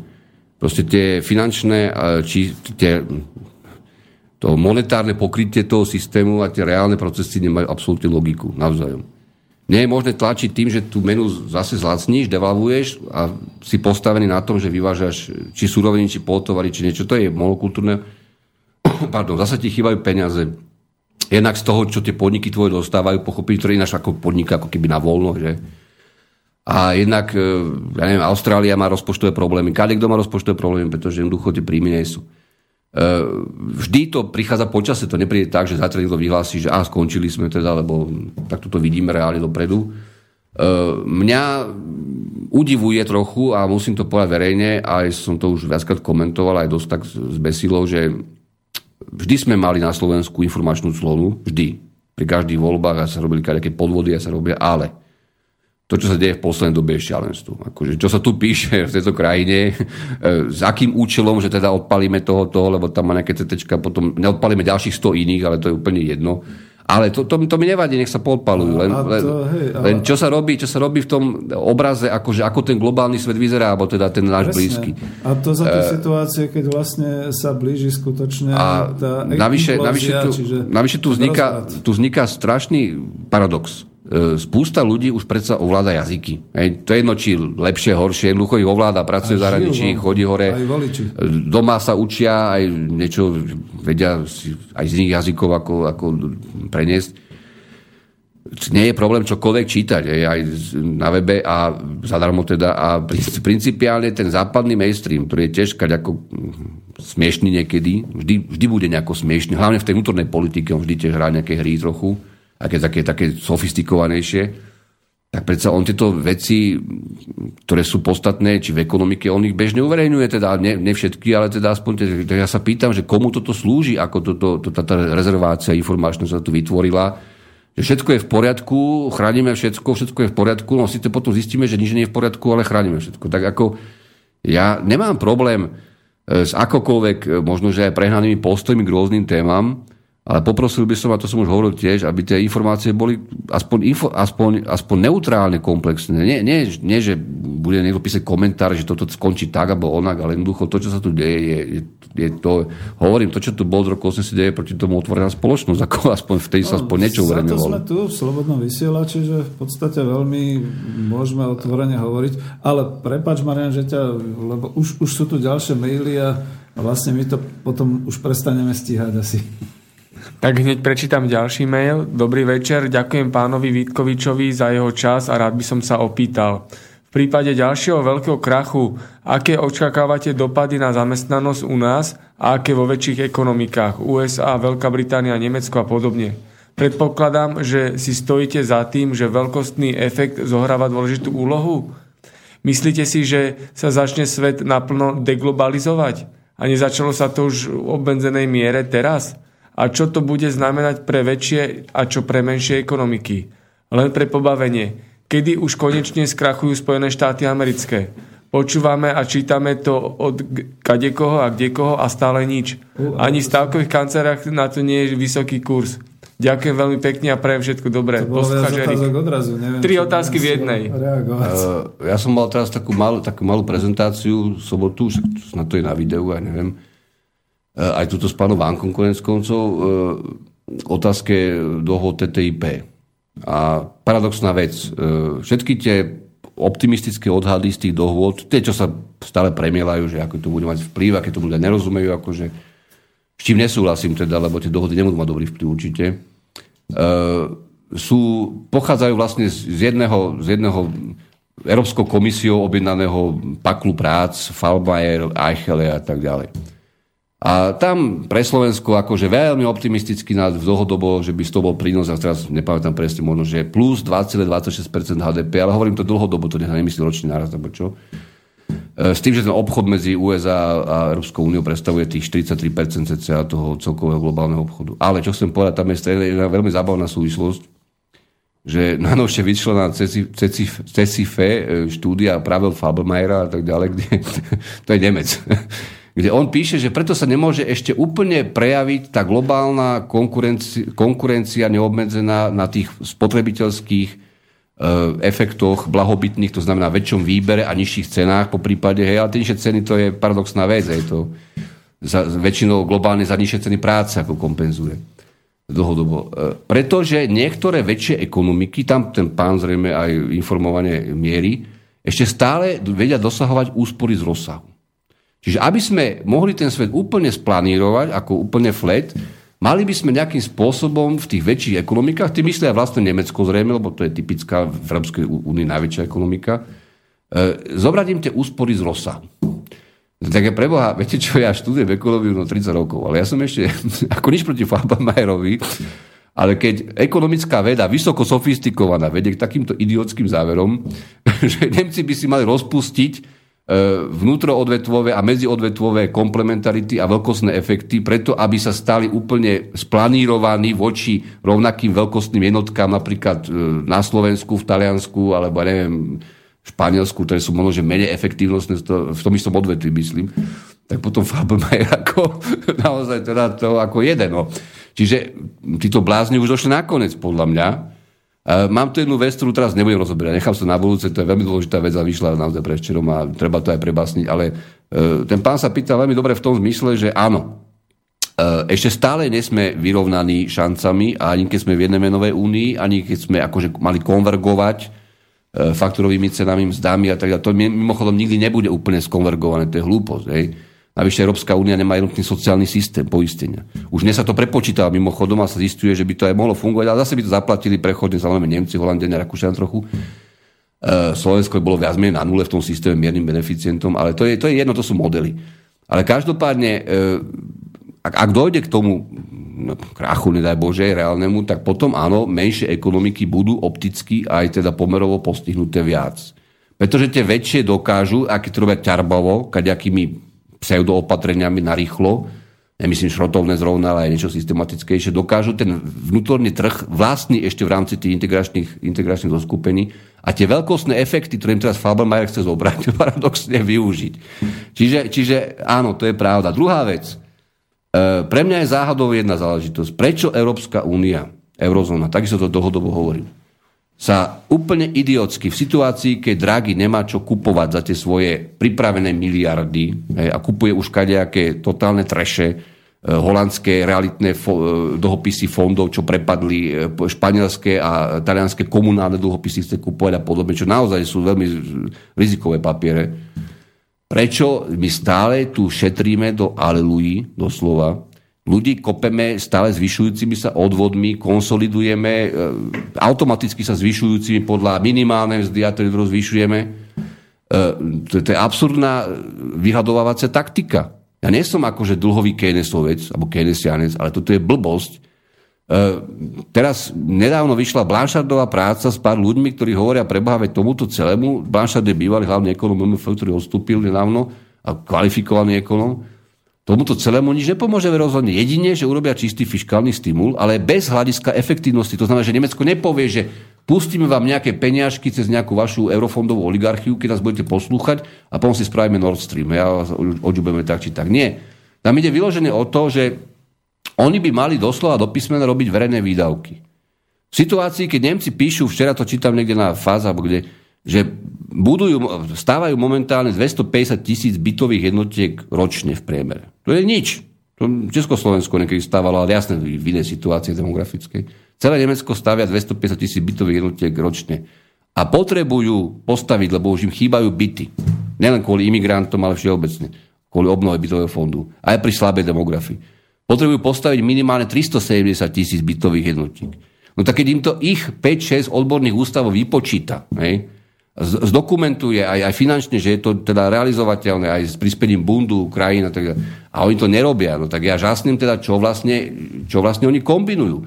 Ušetrujú sa k smrti, hlavne Európu teda s fiskál kompaktom, zároveň sem ťahajú imigrantov, čo, čo si od toho slubujú, veď tí ľudia nenastúpia do kvalifikovaných pracovných pozícií, to je bez diskusie. A ten trh tej lacnej práce už je tak či tak ako totálne napätý, aj v USA konec koncov. Čiže ja sa pýtam, čo toto tu vlastne robíme Európsku úniu skutočne vedú idioti, ako to bez akýkoľvek diskusie, pretože tieto veci nepíšem ja, ja ich nepočítam, ja to nemám kapacity, aby som stále to niečo modeloval, nejaké najnovšie dáta, čo vy, vy, vy, vypluje Eurostat, ale píšu to ľudia, ktorí majú autoritu vo svete. To nie sú hlupáci, ktorí majú nejaký akože menšinový názor. Sú to mainstreamoví ľudia v podstate. Takže ja sa pýtam, čo my tu riešime? Čo je cieľom tohto cirkusu? Akože úplne tú, tú populáciu Európy ako nejak dokopať k totálnej, ak sa povedať, poslušnosti, to je také prehnané, ale akože k návyku na nízke mzdy, vysoké odvody, držanie huby, alebo čo, čo je cieľom tohto cirkusu? Mne toto uniká. Trošku doplním tú otázku, že vlastne ľudia sa dosť čudujú, že Európska centrálna banka vlastne dokáže tých 60 miliard mes, mesačne eur vydávať, respektíve skupuje hlavne teda tie dlžné úpisy a všetky takéto veci, ale v tej reálnej ekonomike to vlastne vôbec nevidieť. Nevidieť to, pretože, a navyše hovorím ešte raz, keby, to, keby tie hlasy neprichádzali systematicky napríklad z, priamo znútra z Nemecka roky, to nie je teraz ani pred čerom, ani, ani pred dvoma rokmi, že Nemecko zanedbáva systémov infraštruktúru verejnú. Neobnovuje veci, preplavy, školy. V nemecké školy vyzerajú horšie ako, ako, ako na východe Slovenska, predtým, než tam boli použité eurofondy. E, nikoho to nezaujíma, takže v, čo, čo, v čom je problém? Pretože pochopiteľne tento dopyt, ja nevravím, že je trvalý, by pohol odvetviami v Európe, nielen cementom a železobetónom, ale všeobecne stavebnými prácami, strojárstvom a tak ďalej, aj v iných členských štátoch a na Slovensku. E, v Grécku asi veľmi nie, no ale časom aj tam trochu. No. Čiže, čiže nerozumiem, čo chceme vlastne ako urobiť, e, keď tieto deficity sú zjavné ako reálne. A na druhej strane sa tvárime, že vlastne, vlastne tie ekonomiky ako, ako sú závislé od toho, či pani Jelenová Fed dneska povie 0,25 alebo nič, No, toto už, toto už hráme príliš, príliš, príliš e, srandovnú hru na, na kocúry chlb a toto podľa mňa nemôže fungovať. No, musím to skomentovať tak, že samozrejme máme aj českých poslucháčov a oni to budú asi lepšie vnímať, ale kedy si Československo to presne tak vnímalo, že bola taká tá krásna veta jednou dojdem na úbyte. Čiže my sme už na tom úbyte, čiže už končíme. Ale opýtam sa, či... Mimochodom, ja českým poslucháčom ako pripomeniem prácu Jozefa Macka, to Macek teda to bol najkvalifikovanejší reálne sociálne demokratický ekonom v Čechách, to napísal o veľkej kríze, cesta z kríze 1933 alebo 4, teraz naozaj neviem. To si nájdete v antikvariate a keď budem mať nejaký sken funkčný, tak ja to kľudne naskenujem. To je úplne popis dnešnej situácie, 29 a teda. A, a, a, a, a, určite si to niektorí všimli, možno, že to bolo aj v nejakých našich médiách, veď tento stav to, totálnej idiotizmu v USA dlhodobo má následky. Ak ste si všimli, Nobelovú cenu dostal za ekonómiu Angus Deaton, za výskum metodológie nerovnosti a tak ďalej. A ten chlap teraz vydal, vydal prácu, metodologicky úplne presnú, kde dokázal, že fakticky v USA mizne, zomiera predčasne celá stredná vrstva E, poviem to otvorene, bielých, ale to je jedno, môže to byť aj Hispanci, mužov v produktívnom veku. E, následky nielen alkoholizmu, drog a tak ďalej, nejaké post-hippy, akože, akože to už by boli veľmi starí alebo hippisáci, ale jednoducho stresu, ekonomického stresu. Čiže Amerika vymiera týmto spôsobom. A teraz čakáme čo, že tam príde celá Latinská Amerika sa pristiavať, alebo ja, ja, ja tomu ako dosť dobre nerozumiem.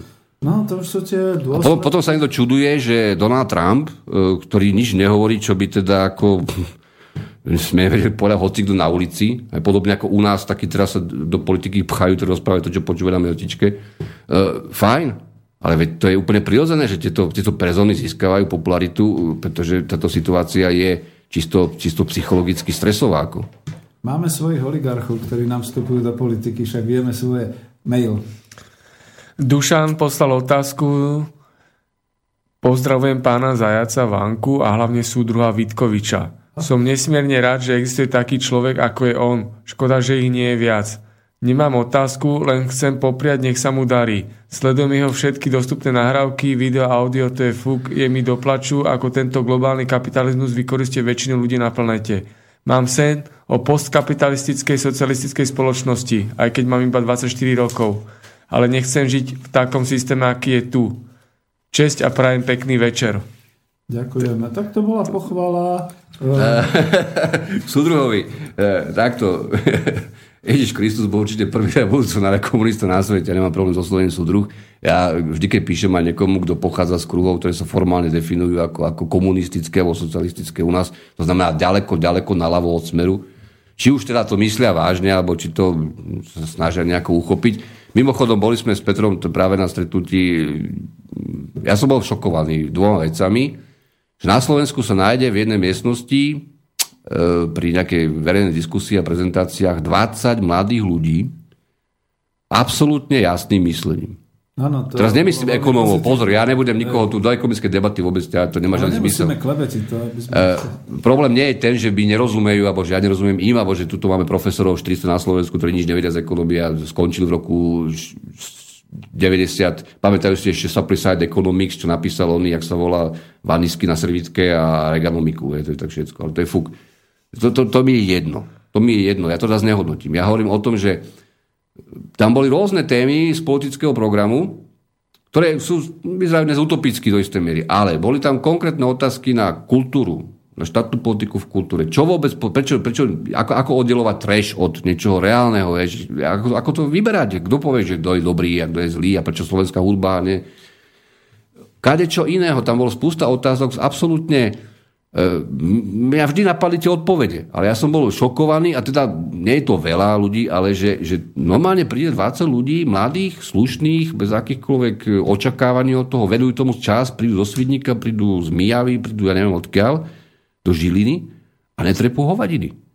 Keď si zapriem parlamentnú debatu, čo teda ja šoku, ja, to, to výnimočne, ja to na webe, no tak ja vidím 150 kusov po každých voľbách, ktoré trepú hovadiny. Takže ja sa pýtam, jak je toto možné vôbec, v krajine, kde navyše teda, ja už neviem, aké presné číslo, určite to bude do, to bude do 300 tisíc, ľudí permanentne chodí hore, dole, Slovensko a e, rakúsky dôchodcovia a tak ďalej, alebo do Anglicka, alebo neviem, kde, tí ľudia už majú len skúsenosti a už keď sa tam dostali a išli a sa tam e, prehrízli, tak nemohli byť na hlavu, hej, ako to je jasné. Ale nielen títo, aj tí, čo sú doma. Takže ja sa pýtam, čo sa tu vlastne deje. Je tu nejaká paralýza spoločnosti? No zrejme je. Hej, zrejme tá paralýza je tak a je najvyššie kontrolovaná podľa mňa jednoznačne, e, že, že bez mojej, mojej maličkosti normálni ľudia ešte vo vývoji, teda poviem otvorene, ale s otvorenou hlavou a s normálnymi názormi sa nikam nedostanú, alebo aké by chceli. A oni na to neš, neašpirujú. Oni proste len sa pýtajú normálne otázky a dávajú si normálne odpovede. No, bolo to veľmi A pozitívne. rešpektujú normálne odpovede. A... a potom stretnete hoci koho, kto tu smrdí v politike, v podnikaní 25 rokov a ja hovorím, že všetci sú takí a to sa nedá počúvať, ako že navyše ten človek nemá absolútne kožu na tvári. Čiže ja, ja sa pýtam, čo, čo tu teraz žijeme. Čiže preto vravím, že ja som to aj vravel, že ten bod, bod zlomu, tá implózia príde. Ona nakoniec sa prejaví ešte rýchlejšie v týchto malých štátoch, aj kvôli tomu, čo som predtým odpovedal tomu pánovi, sa pýtal na tie veľkostné efekty a tak ďalej. Pretože tieto malé štáty sú napnuté. Totálne ako, ako aj keď tí ľudia sú ticho. Vidíte, v, Polsku konec koncov, vidíte Orbána, čo všetko možno si dovolil, a nakoniec mu to prešlo, aj keď nevravím, že robí všetko dobre, určite nie. Uh, Ukrajina je obrovský problém, ktorý je za dverami, ktorý nemá žiadne riešenie v tejto, v tejto kombinácii. Takže ja, ja sa pýtam, ja nepýtam, ja som optimista v tom, že vravím si, keď som videl 20 ľudí, ktorí nemajú v hlavách prepačte nasraté, tak som ako absolútne pozitívne šokovaný. Možno je to málo, ale je to niečo. A ešte mu robíme malú politickú reklamu, bolo to vzdor strana práce, ale tým Ale končíme. ja vzdor strana práce, keby to bol kdokoľvek, mi to je úplne, keby to bol kre- kresťanskí socialisti, mi to je fuk. Ja som len vnímal individuálnych ľudí, ktorí sa pýtali z úplne aj neekonomických vecí a uvažovali náhlas nad rozumnými vecami, paradoxmi a riešeniami. Je, ja spolieham na mladú generáciu, prepáč, že do toho takto vstupujem. E, Posledný z tých nejakých e, otázok na ekonomickej demokracii, jednej z tých relácií bolo, že či vlastne môžem dôverovať mladým ľuďom. Samozrejme, lebo za prvé sú to naše deti, za druhé pomaly už aj naši vnúci a tí ľudia ešte skutočne vďaka nám majú pomerne zdravé myslenie a oni vidia, rozhliadajú sa okolo a chodia po svete. To znamená, nejaký náš mainstream ich neoblbne. A dajme ďalší mail. Dobrý večer, pán Vanka sa pravidelne vyjadruje v tom zmysle, že sa musíme pripraviť na veľké problémy, ktoré nastanú po páde globálnej ekonomiky. Že tento stav je neudržateľný. Pán Vitkovič, máte rovnaký názor? Keby ste mali byť čo najoptimistickejší, tak dokedy? V prípade, že politici a ekonomovia budú pokračovať v tom, čo robia. Dokedy tento ekonomický globálny systém vydrží? Chcú, aby sme polemizovali. A ja nechcem robiť žiadne, to také tie, viete, že teraz povie presne, čo sa stane, to vám ten kapitál mu zahrá, čo chcete, akú komédiu ešte chvíľu. A dokonca poviem odvážnu tézu. Ja som presvedčený, a to vyplýva aj z povahy peniaze menových systémov, konec z povahy toho, koľko dnes majú tie hlavné globálne korporácie vlastne voľného kešu. Hej, z tých ziskov ešte minulých. Tie zisky už teraz samozrejme klesajú, ale stále sú obrovské a celý, celá tá ekonomika je globálne zmonopolizovaná, zol- zoligopolizovaná. čo paradoxne ich požiera navzájom, ale to neviem, či to došlo a dobre. E, principiálne e, oni dokonca sú schopní a ochotní, a to aj robia, aj integrované, alebo teda koordinovať v rámci tých integračných celkov, aj globálne, aj lokálne, teda v tých štátoch jednotlivých, ešte akože kvázi národných, a keď už je suverenity naozaj minimum, dokonca hádzať nejaké kosti. To znamená zdať sa časti teda tých, tých e, čisto monetárnych ziskov, ktorých aj tak nevedia ani použiť, lebo nevedia, nemajú ako investovať reálne do niečoho, keď sú nad, nadkapacity.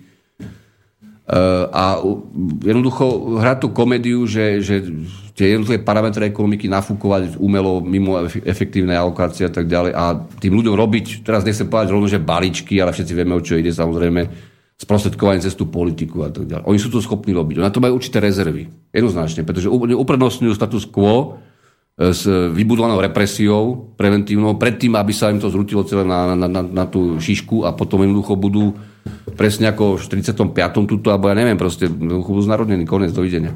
A neutečú nikam, pretože vo svete všade sú dostihnutelní.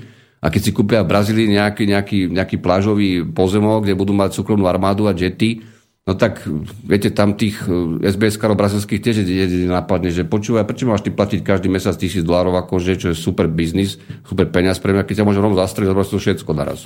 Takže ako...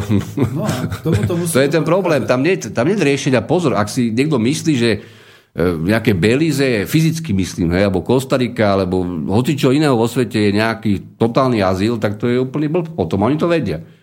Že pre nich je najlepšia situácia udržať status quo za cenu tejto politické, politické maškarady, aj keby, aj to aj robia, v istom zmysle, aj keď skôr tak ako, uh, neviem, uh, komediálne, a cez tú politiku sprostredkovanie, cez tie balíčky a tak ďalej, aj keby mali čo si pustiť, akože.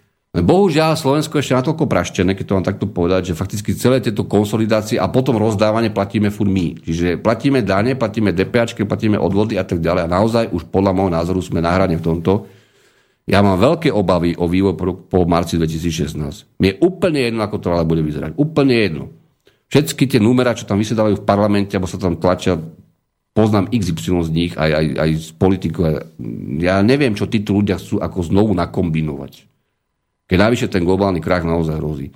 Čiže, čiže kto bude pripravený teraz? Otázka, kto bude pripravený? Otázka vôbec dneska nie, nie je o tom, že e, či sa to bude volať, e, ja neviem ako.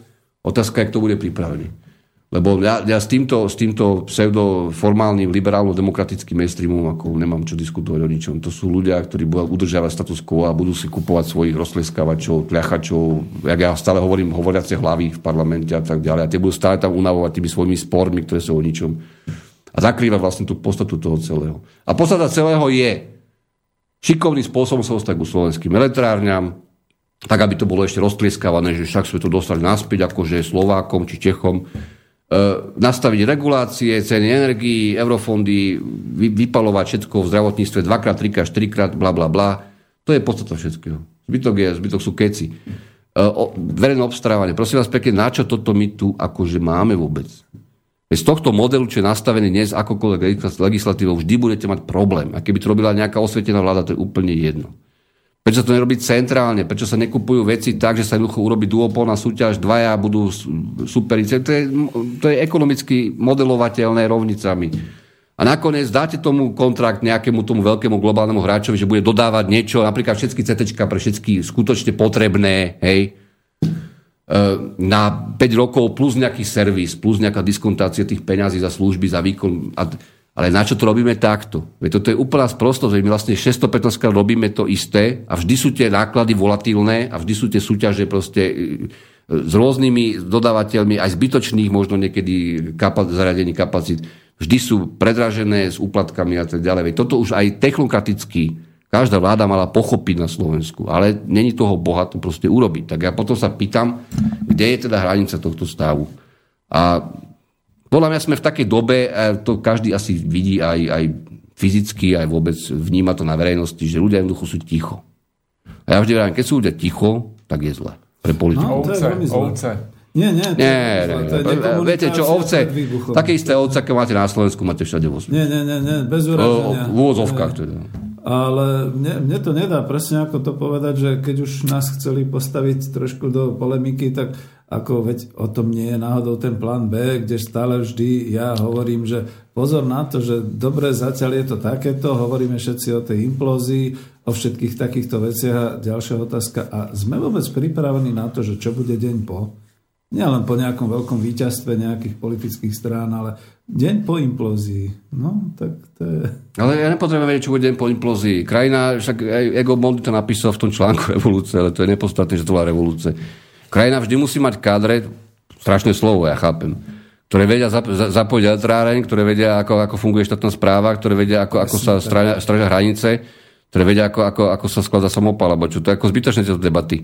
A musí mať ekonómov, právnikov a tých možností čo najmenej, teda prosím, prosím pekne, ako už e, za starého režimu mala advokátska komora 600 ľudí, dneska má 7500, no. Čo budú všetci robiť, že? Potom musia sútať štát. Však nejakými debilnými zmluvami. Takže o exekútoroch ani nehovoriac. Čiže stanú sa, nastanú zmeny, ktoré nastanú tak či tak, ale ten stimul nemôže prísť znútra, pretože tá krajina znútra, to je zandikáva Slovenska, je jednoducho stále ukontrolovateľná. Tým obrovskými zdrojmi, ktoré sa tam nahromadia na tej druhej strane, tých, ktorí toto riadia, je ukontrolovateľná. Môžete tu robiť, čo chcete, vytvoríte kaďaké nezmysly mediálne a tak ďalej. Ľudia to ani nechcú vnímať, ale jednoducho stále tá väčšina to ešte bude vnímať. Hej. V prípade, že dojde k exogénemu šoku alebo globálnemu, tak toto sa samozrejme rúca. Toto je jediné, čo sa tento politický akože, mainstream bojí. To je jednoznačne. On sa ničoho iného nebojí. On keby má hrať iba domácu hru a vonku je všetko akože v poriadku a platy sa akože dvíhajú o 0,9%, bla bla bla, a on nemá problém, on to uhrá. No, veď práve opačne je to, že u nás to vyzerá akože pomerne ticho, dobre, ale ten svet sa nejak tak rozkýval a rozhýbal. Ale dám ako, pomaly sa blížime k tomu koncu. Ináč mimochodom, taká, taká malá, ešte, ja, ja, som to som nespomínal nikde, uh, som sa strašne pozabával práve v súvislosti s tým fiskal kompaktom a s tými pravidlami, ktoré sú nastavené, že nemeckým dôchodcom tento rok vyjde rekordná valorizácia. A v Bundesrepublik Deutschland v priemere o 75 eur starobného dôchodku. A to preto, že predtým mi to nevalizovali, lebo nastavili všetky tie debilné vzorce práve na ten potenciálny produkt a reálny. A predtým im to akože tam nevychádzalo v tom súčte tej, tej, tej, tej valorizačné položky a teraz im to ako makroekonomicky vychádza. Takže Nemci, Nemci budú tento rok ako mať veľké výdavky, 75 no, eur dá To treba dostanú. povedať našim dôchodcom a konečne ich dostaneme do ulic, pretože si a myslím, že našich dôchodcov. Čo tie, čo tie inštrumenty fiskálneho zmýšľania dokážu. Ne, naši, naši dôchodcovia, nebudem ich vôbec ako hodnotiť, ani tých ľudí absolútne, ja si ich vážim, ale tí už prešli toľkými režimami, že ako... Je tu ešte jedna krátka otázka, lebo už sa nám blíži čas, tak ju prečítam rýchle. Matúš pošl, poslal do štúdia otázku, otázku. Dobrý večer, pozdravujem do štúdia. Otázka na pána Vítkoviča. Aký máte názor na Rudolfa Vaského a jeho obnovenie Československa a krvavú revolúciu? Si v súvislosti s jeho teóriou opodstatneného strachu. Ďakujem, s pozdravom Matúš. No, ja sa radšej do toho vložím, či je vôbec nutné pána Vaského hodnotiť tu. Mám ešte 10 minút. Ale vôbec tak pán Vasky má veľa videí na internete, ako ja neviem, pán Dani má veľa videí na internete. Ja toto vôbec neriešim. Ja osobne ako nemám s týmito ľuďmi absolútne žiadny kontakt. Nemám problém sa ho stretnúť niekde na námestí SMP, to je najmenej, ako jeho stretnúť hoci kde.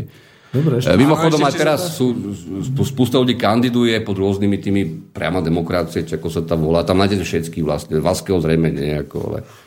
Uh, poprosil by som uh, aj v prípade, ak, keď si nemyslím, že to je nejaký nezdelaný pán, ako uh, treba veľmi veľa rozmýšľať, kým niečo chcete, chcete robiť a realisticky to robiť.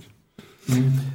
Ja len poviem tak, že máme posledných 10 minút, čiže aj moja otázka znie, takže budeme dneska produžovať. Ale... Á, môžeme o chvíľu, ak budú nejaké otázky. Ja sa ešte vyjadrím tam, myslím, že na Facebooku Slobodného vysielača pri avize tejto relácie boli nejaké akože lajky, ale hlavne tam boli nejaké diskusie. Jedna sa týkala, myslím, že nejakého Aha, transparentnosti účtu Slobodného vysielača. Ja so Slobodným vysielačom ani pán Zajzvanka nemáme absolútne nič.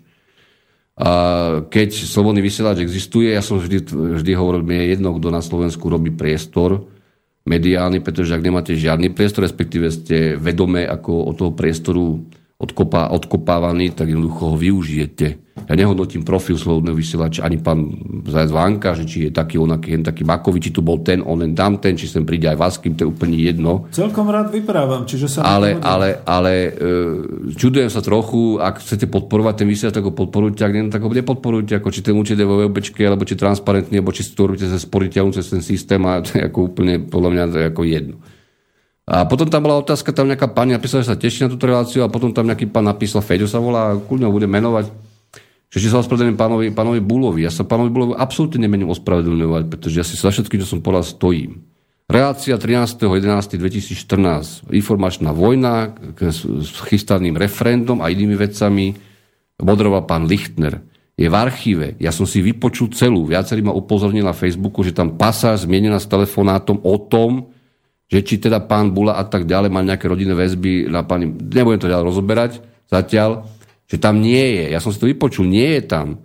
Ja sa pýtam, je tam všetko, čo tam vtedy oznelo. Kľudne môžeme pána Lichtnera konfrontovať, kľudne kohokoľvek, kto vtedy telefonoval tú reláciu počúval a či si to pamätá. Ja som si 100% istý, že táto otázka tam cez telefón prišla a ja som si až vtedy uvedomil, že uh-huh, OK. Ďalší aktivisti. Takže nič proti pánovi Bulovi nemám v minulosti, keď sme tieto veci spolu konzultovali, ktoré potom 13.11.2014 ozneli, mi písal maily každý deň, pomaly, možno že dvakrát. Ešte ja som bol natoľko teda neústivý, že som nevždy hneď odpovedal. Odkedy som to verejne vyhlásil a za čo ma viacerí teraz ako vyzývajú, že ako, ako to teda je, tak sa mi neozval. Ani telefonicky, ani mailov, ani ničím. Je to pán, ktorý celý život žil v Košiciach, pokiaľ viem, podnikal, dneska žije na Liptove. Videl som ho asi 4 krát v živote.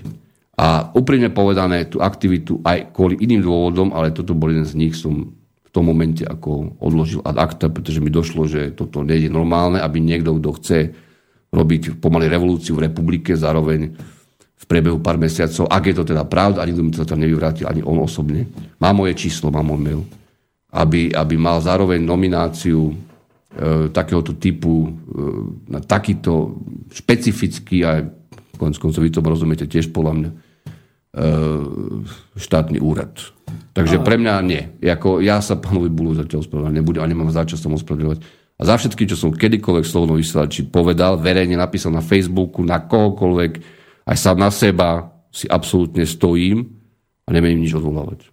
A nie, to zase sú niekedy také veci, že práve preto je slobodný vysielač takýmto médium, že Niekedy tu zaznievajú aj polemiky a niekedy... To nie je polemika, toto je o tzv. preventívnej opozícii. O ľuďoch, čo chodia po Slovensku, robia cirkus, cirkus preto, aby nechodili po Slovensku iní, neotvárali témy, nerobili cirkus reálny. Aj to sa stáva. To je, nie, to je typický slovenský politický model. Aha. Dnes napríklad, keď si človek pozrie stranu, ktorá vznikla nedávno a tvári sa ako rodina, ako je veľmi voľná teda, má na kandidátke človeka, ktorý je ten istý, ktorý strážil z hľadiska nemenovaných záujmov, ktorí prichádzajú do smeru cez spravodajské televízie a tak ďalej pred voľbami, bývalú stranu Slobodné slovo tety Mojsejovej. Toto je komédia, čo tu deje. Tu jednoducho sa všetci ľudia vždy pripravujú na to, aby zahrali nejakú komédiu. Tí, ktorí majú splniť tú úlohu, že zoberú 0, 4, 1, 2. Vieme, že to ničomu nie je v podstate. Ja nevyzývam ľudí, aby týmto stranám nevenovali pozornosť. Sú medzi nimi určite aj normálne strany. Ale ja sa pýtam, k čomu toto je. Tu, si robia, tu, si, tu na Slovensku sa vytvára ponuka do volieb, nie dopyt po voľbách.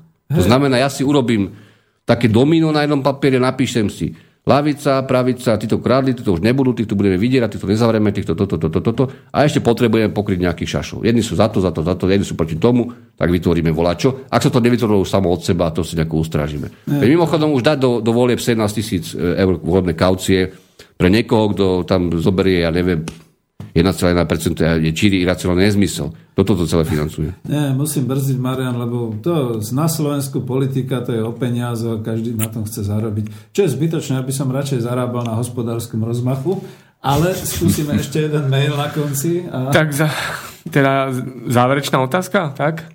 Kudne, ako máte tému. Dobrý večer. Je reálne založenie čisto slovenskej štátnej banky?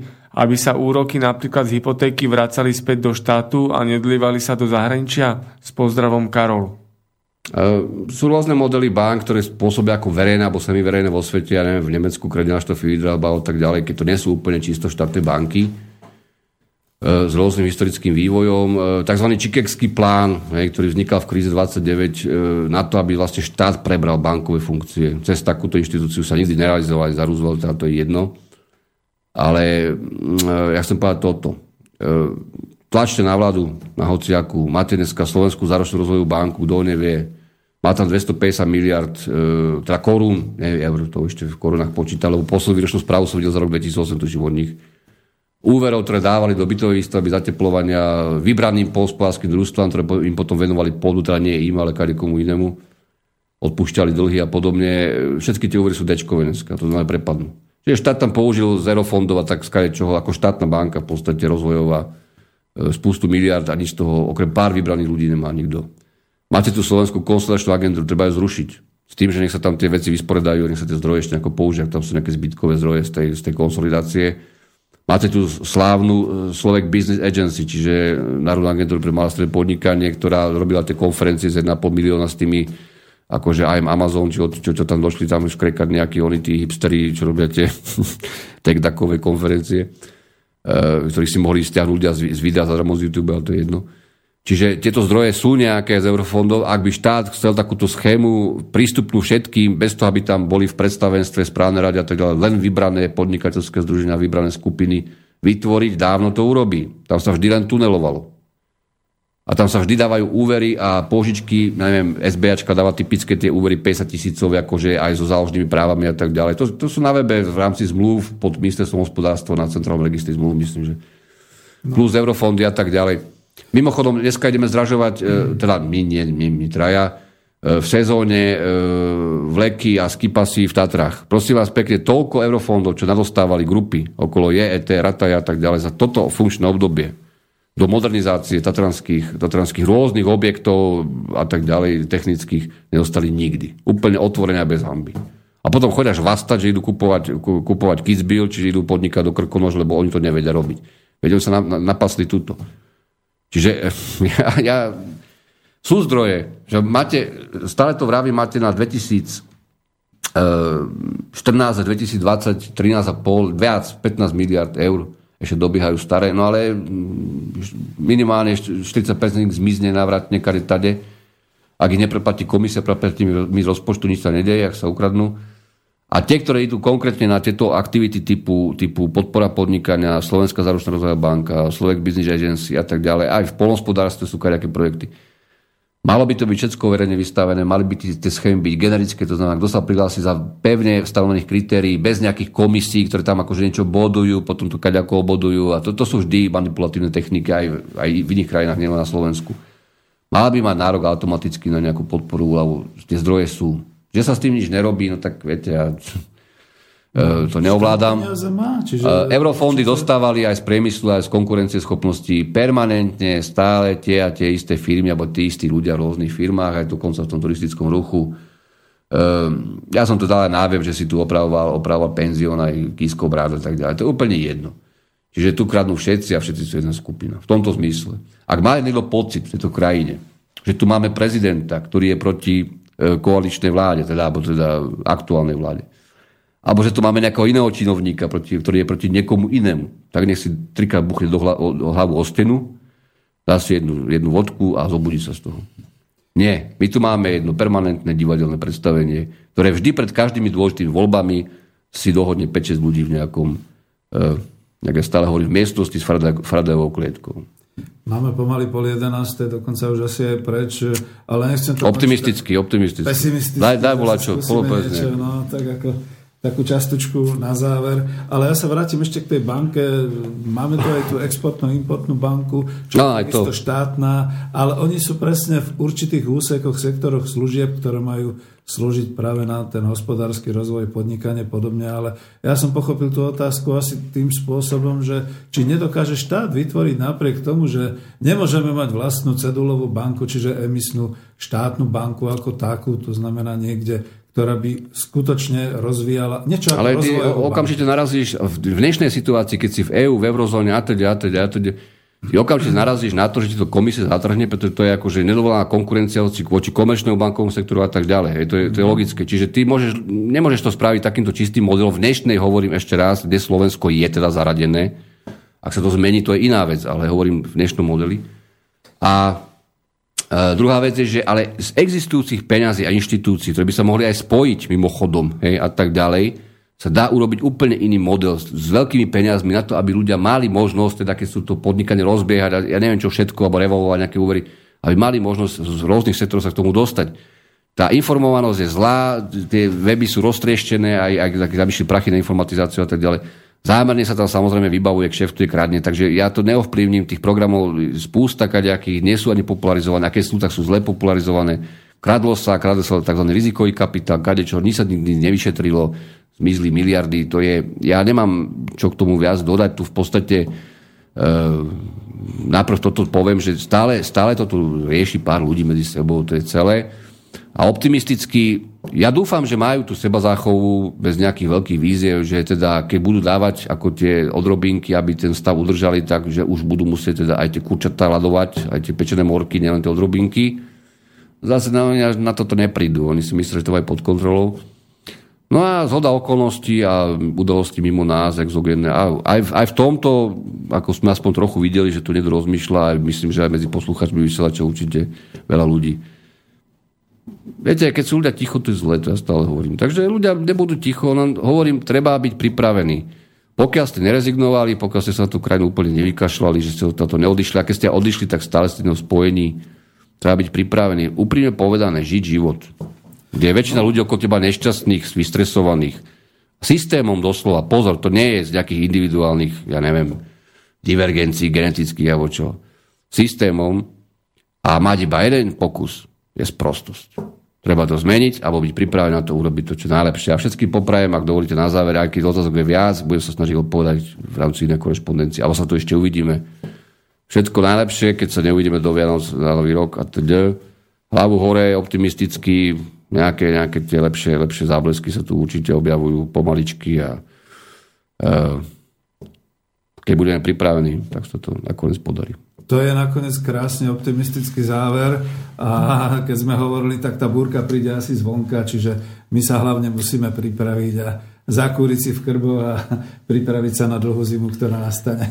Ďakujem veľmi pekne, Marian.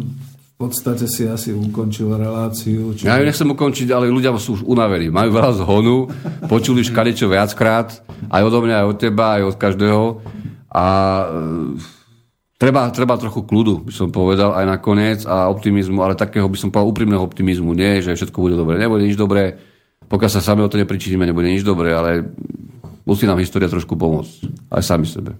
A tak to je. Nakoniec dnes práve táto relácia mala byť o tej veľkej zmene, ktorá sme skonštatovali, že nenastala, respektíve si ho ani neočakával, ale tak myslím si, že sme aspoň povedali medzi prvými to, čo je a ukomentovali sme to, takže Veľmi pekne ďakujem a myslím si, že sa nevidíme naposledy. To určite. Akurát možno, že v tomto roku, takže príjemné Vianoce pomaly. Tak. A ďakujem aj Martinovi samozrejme. Ďakujem aj ja. Aj poslucháčom, ktorí boli trpezliví. Naozaj nebol žiadny telefonát? Lebo som nebol, nebol žiaden telefonát. Ďakujem boli vám. iba maily, nikto dneska nechcel telefonovať. Ďakujem vám. Nie, to znamená, že veľmi pozorne ľudia počúvali a toho si môžeme vážiť. Ďakujeme pekne, dobrú noc. Dobrú noc, dobrú noc dovidenia. Táto relácia bola vyrobená vďaka vašim dobrovoľným príspevkom. Ďakujeme za vašu podporu.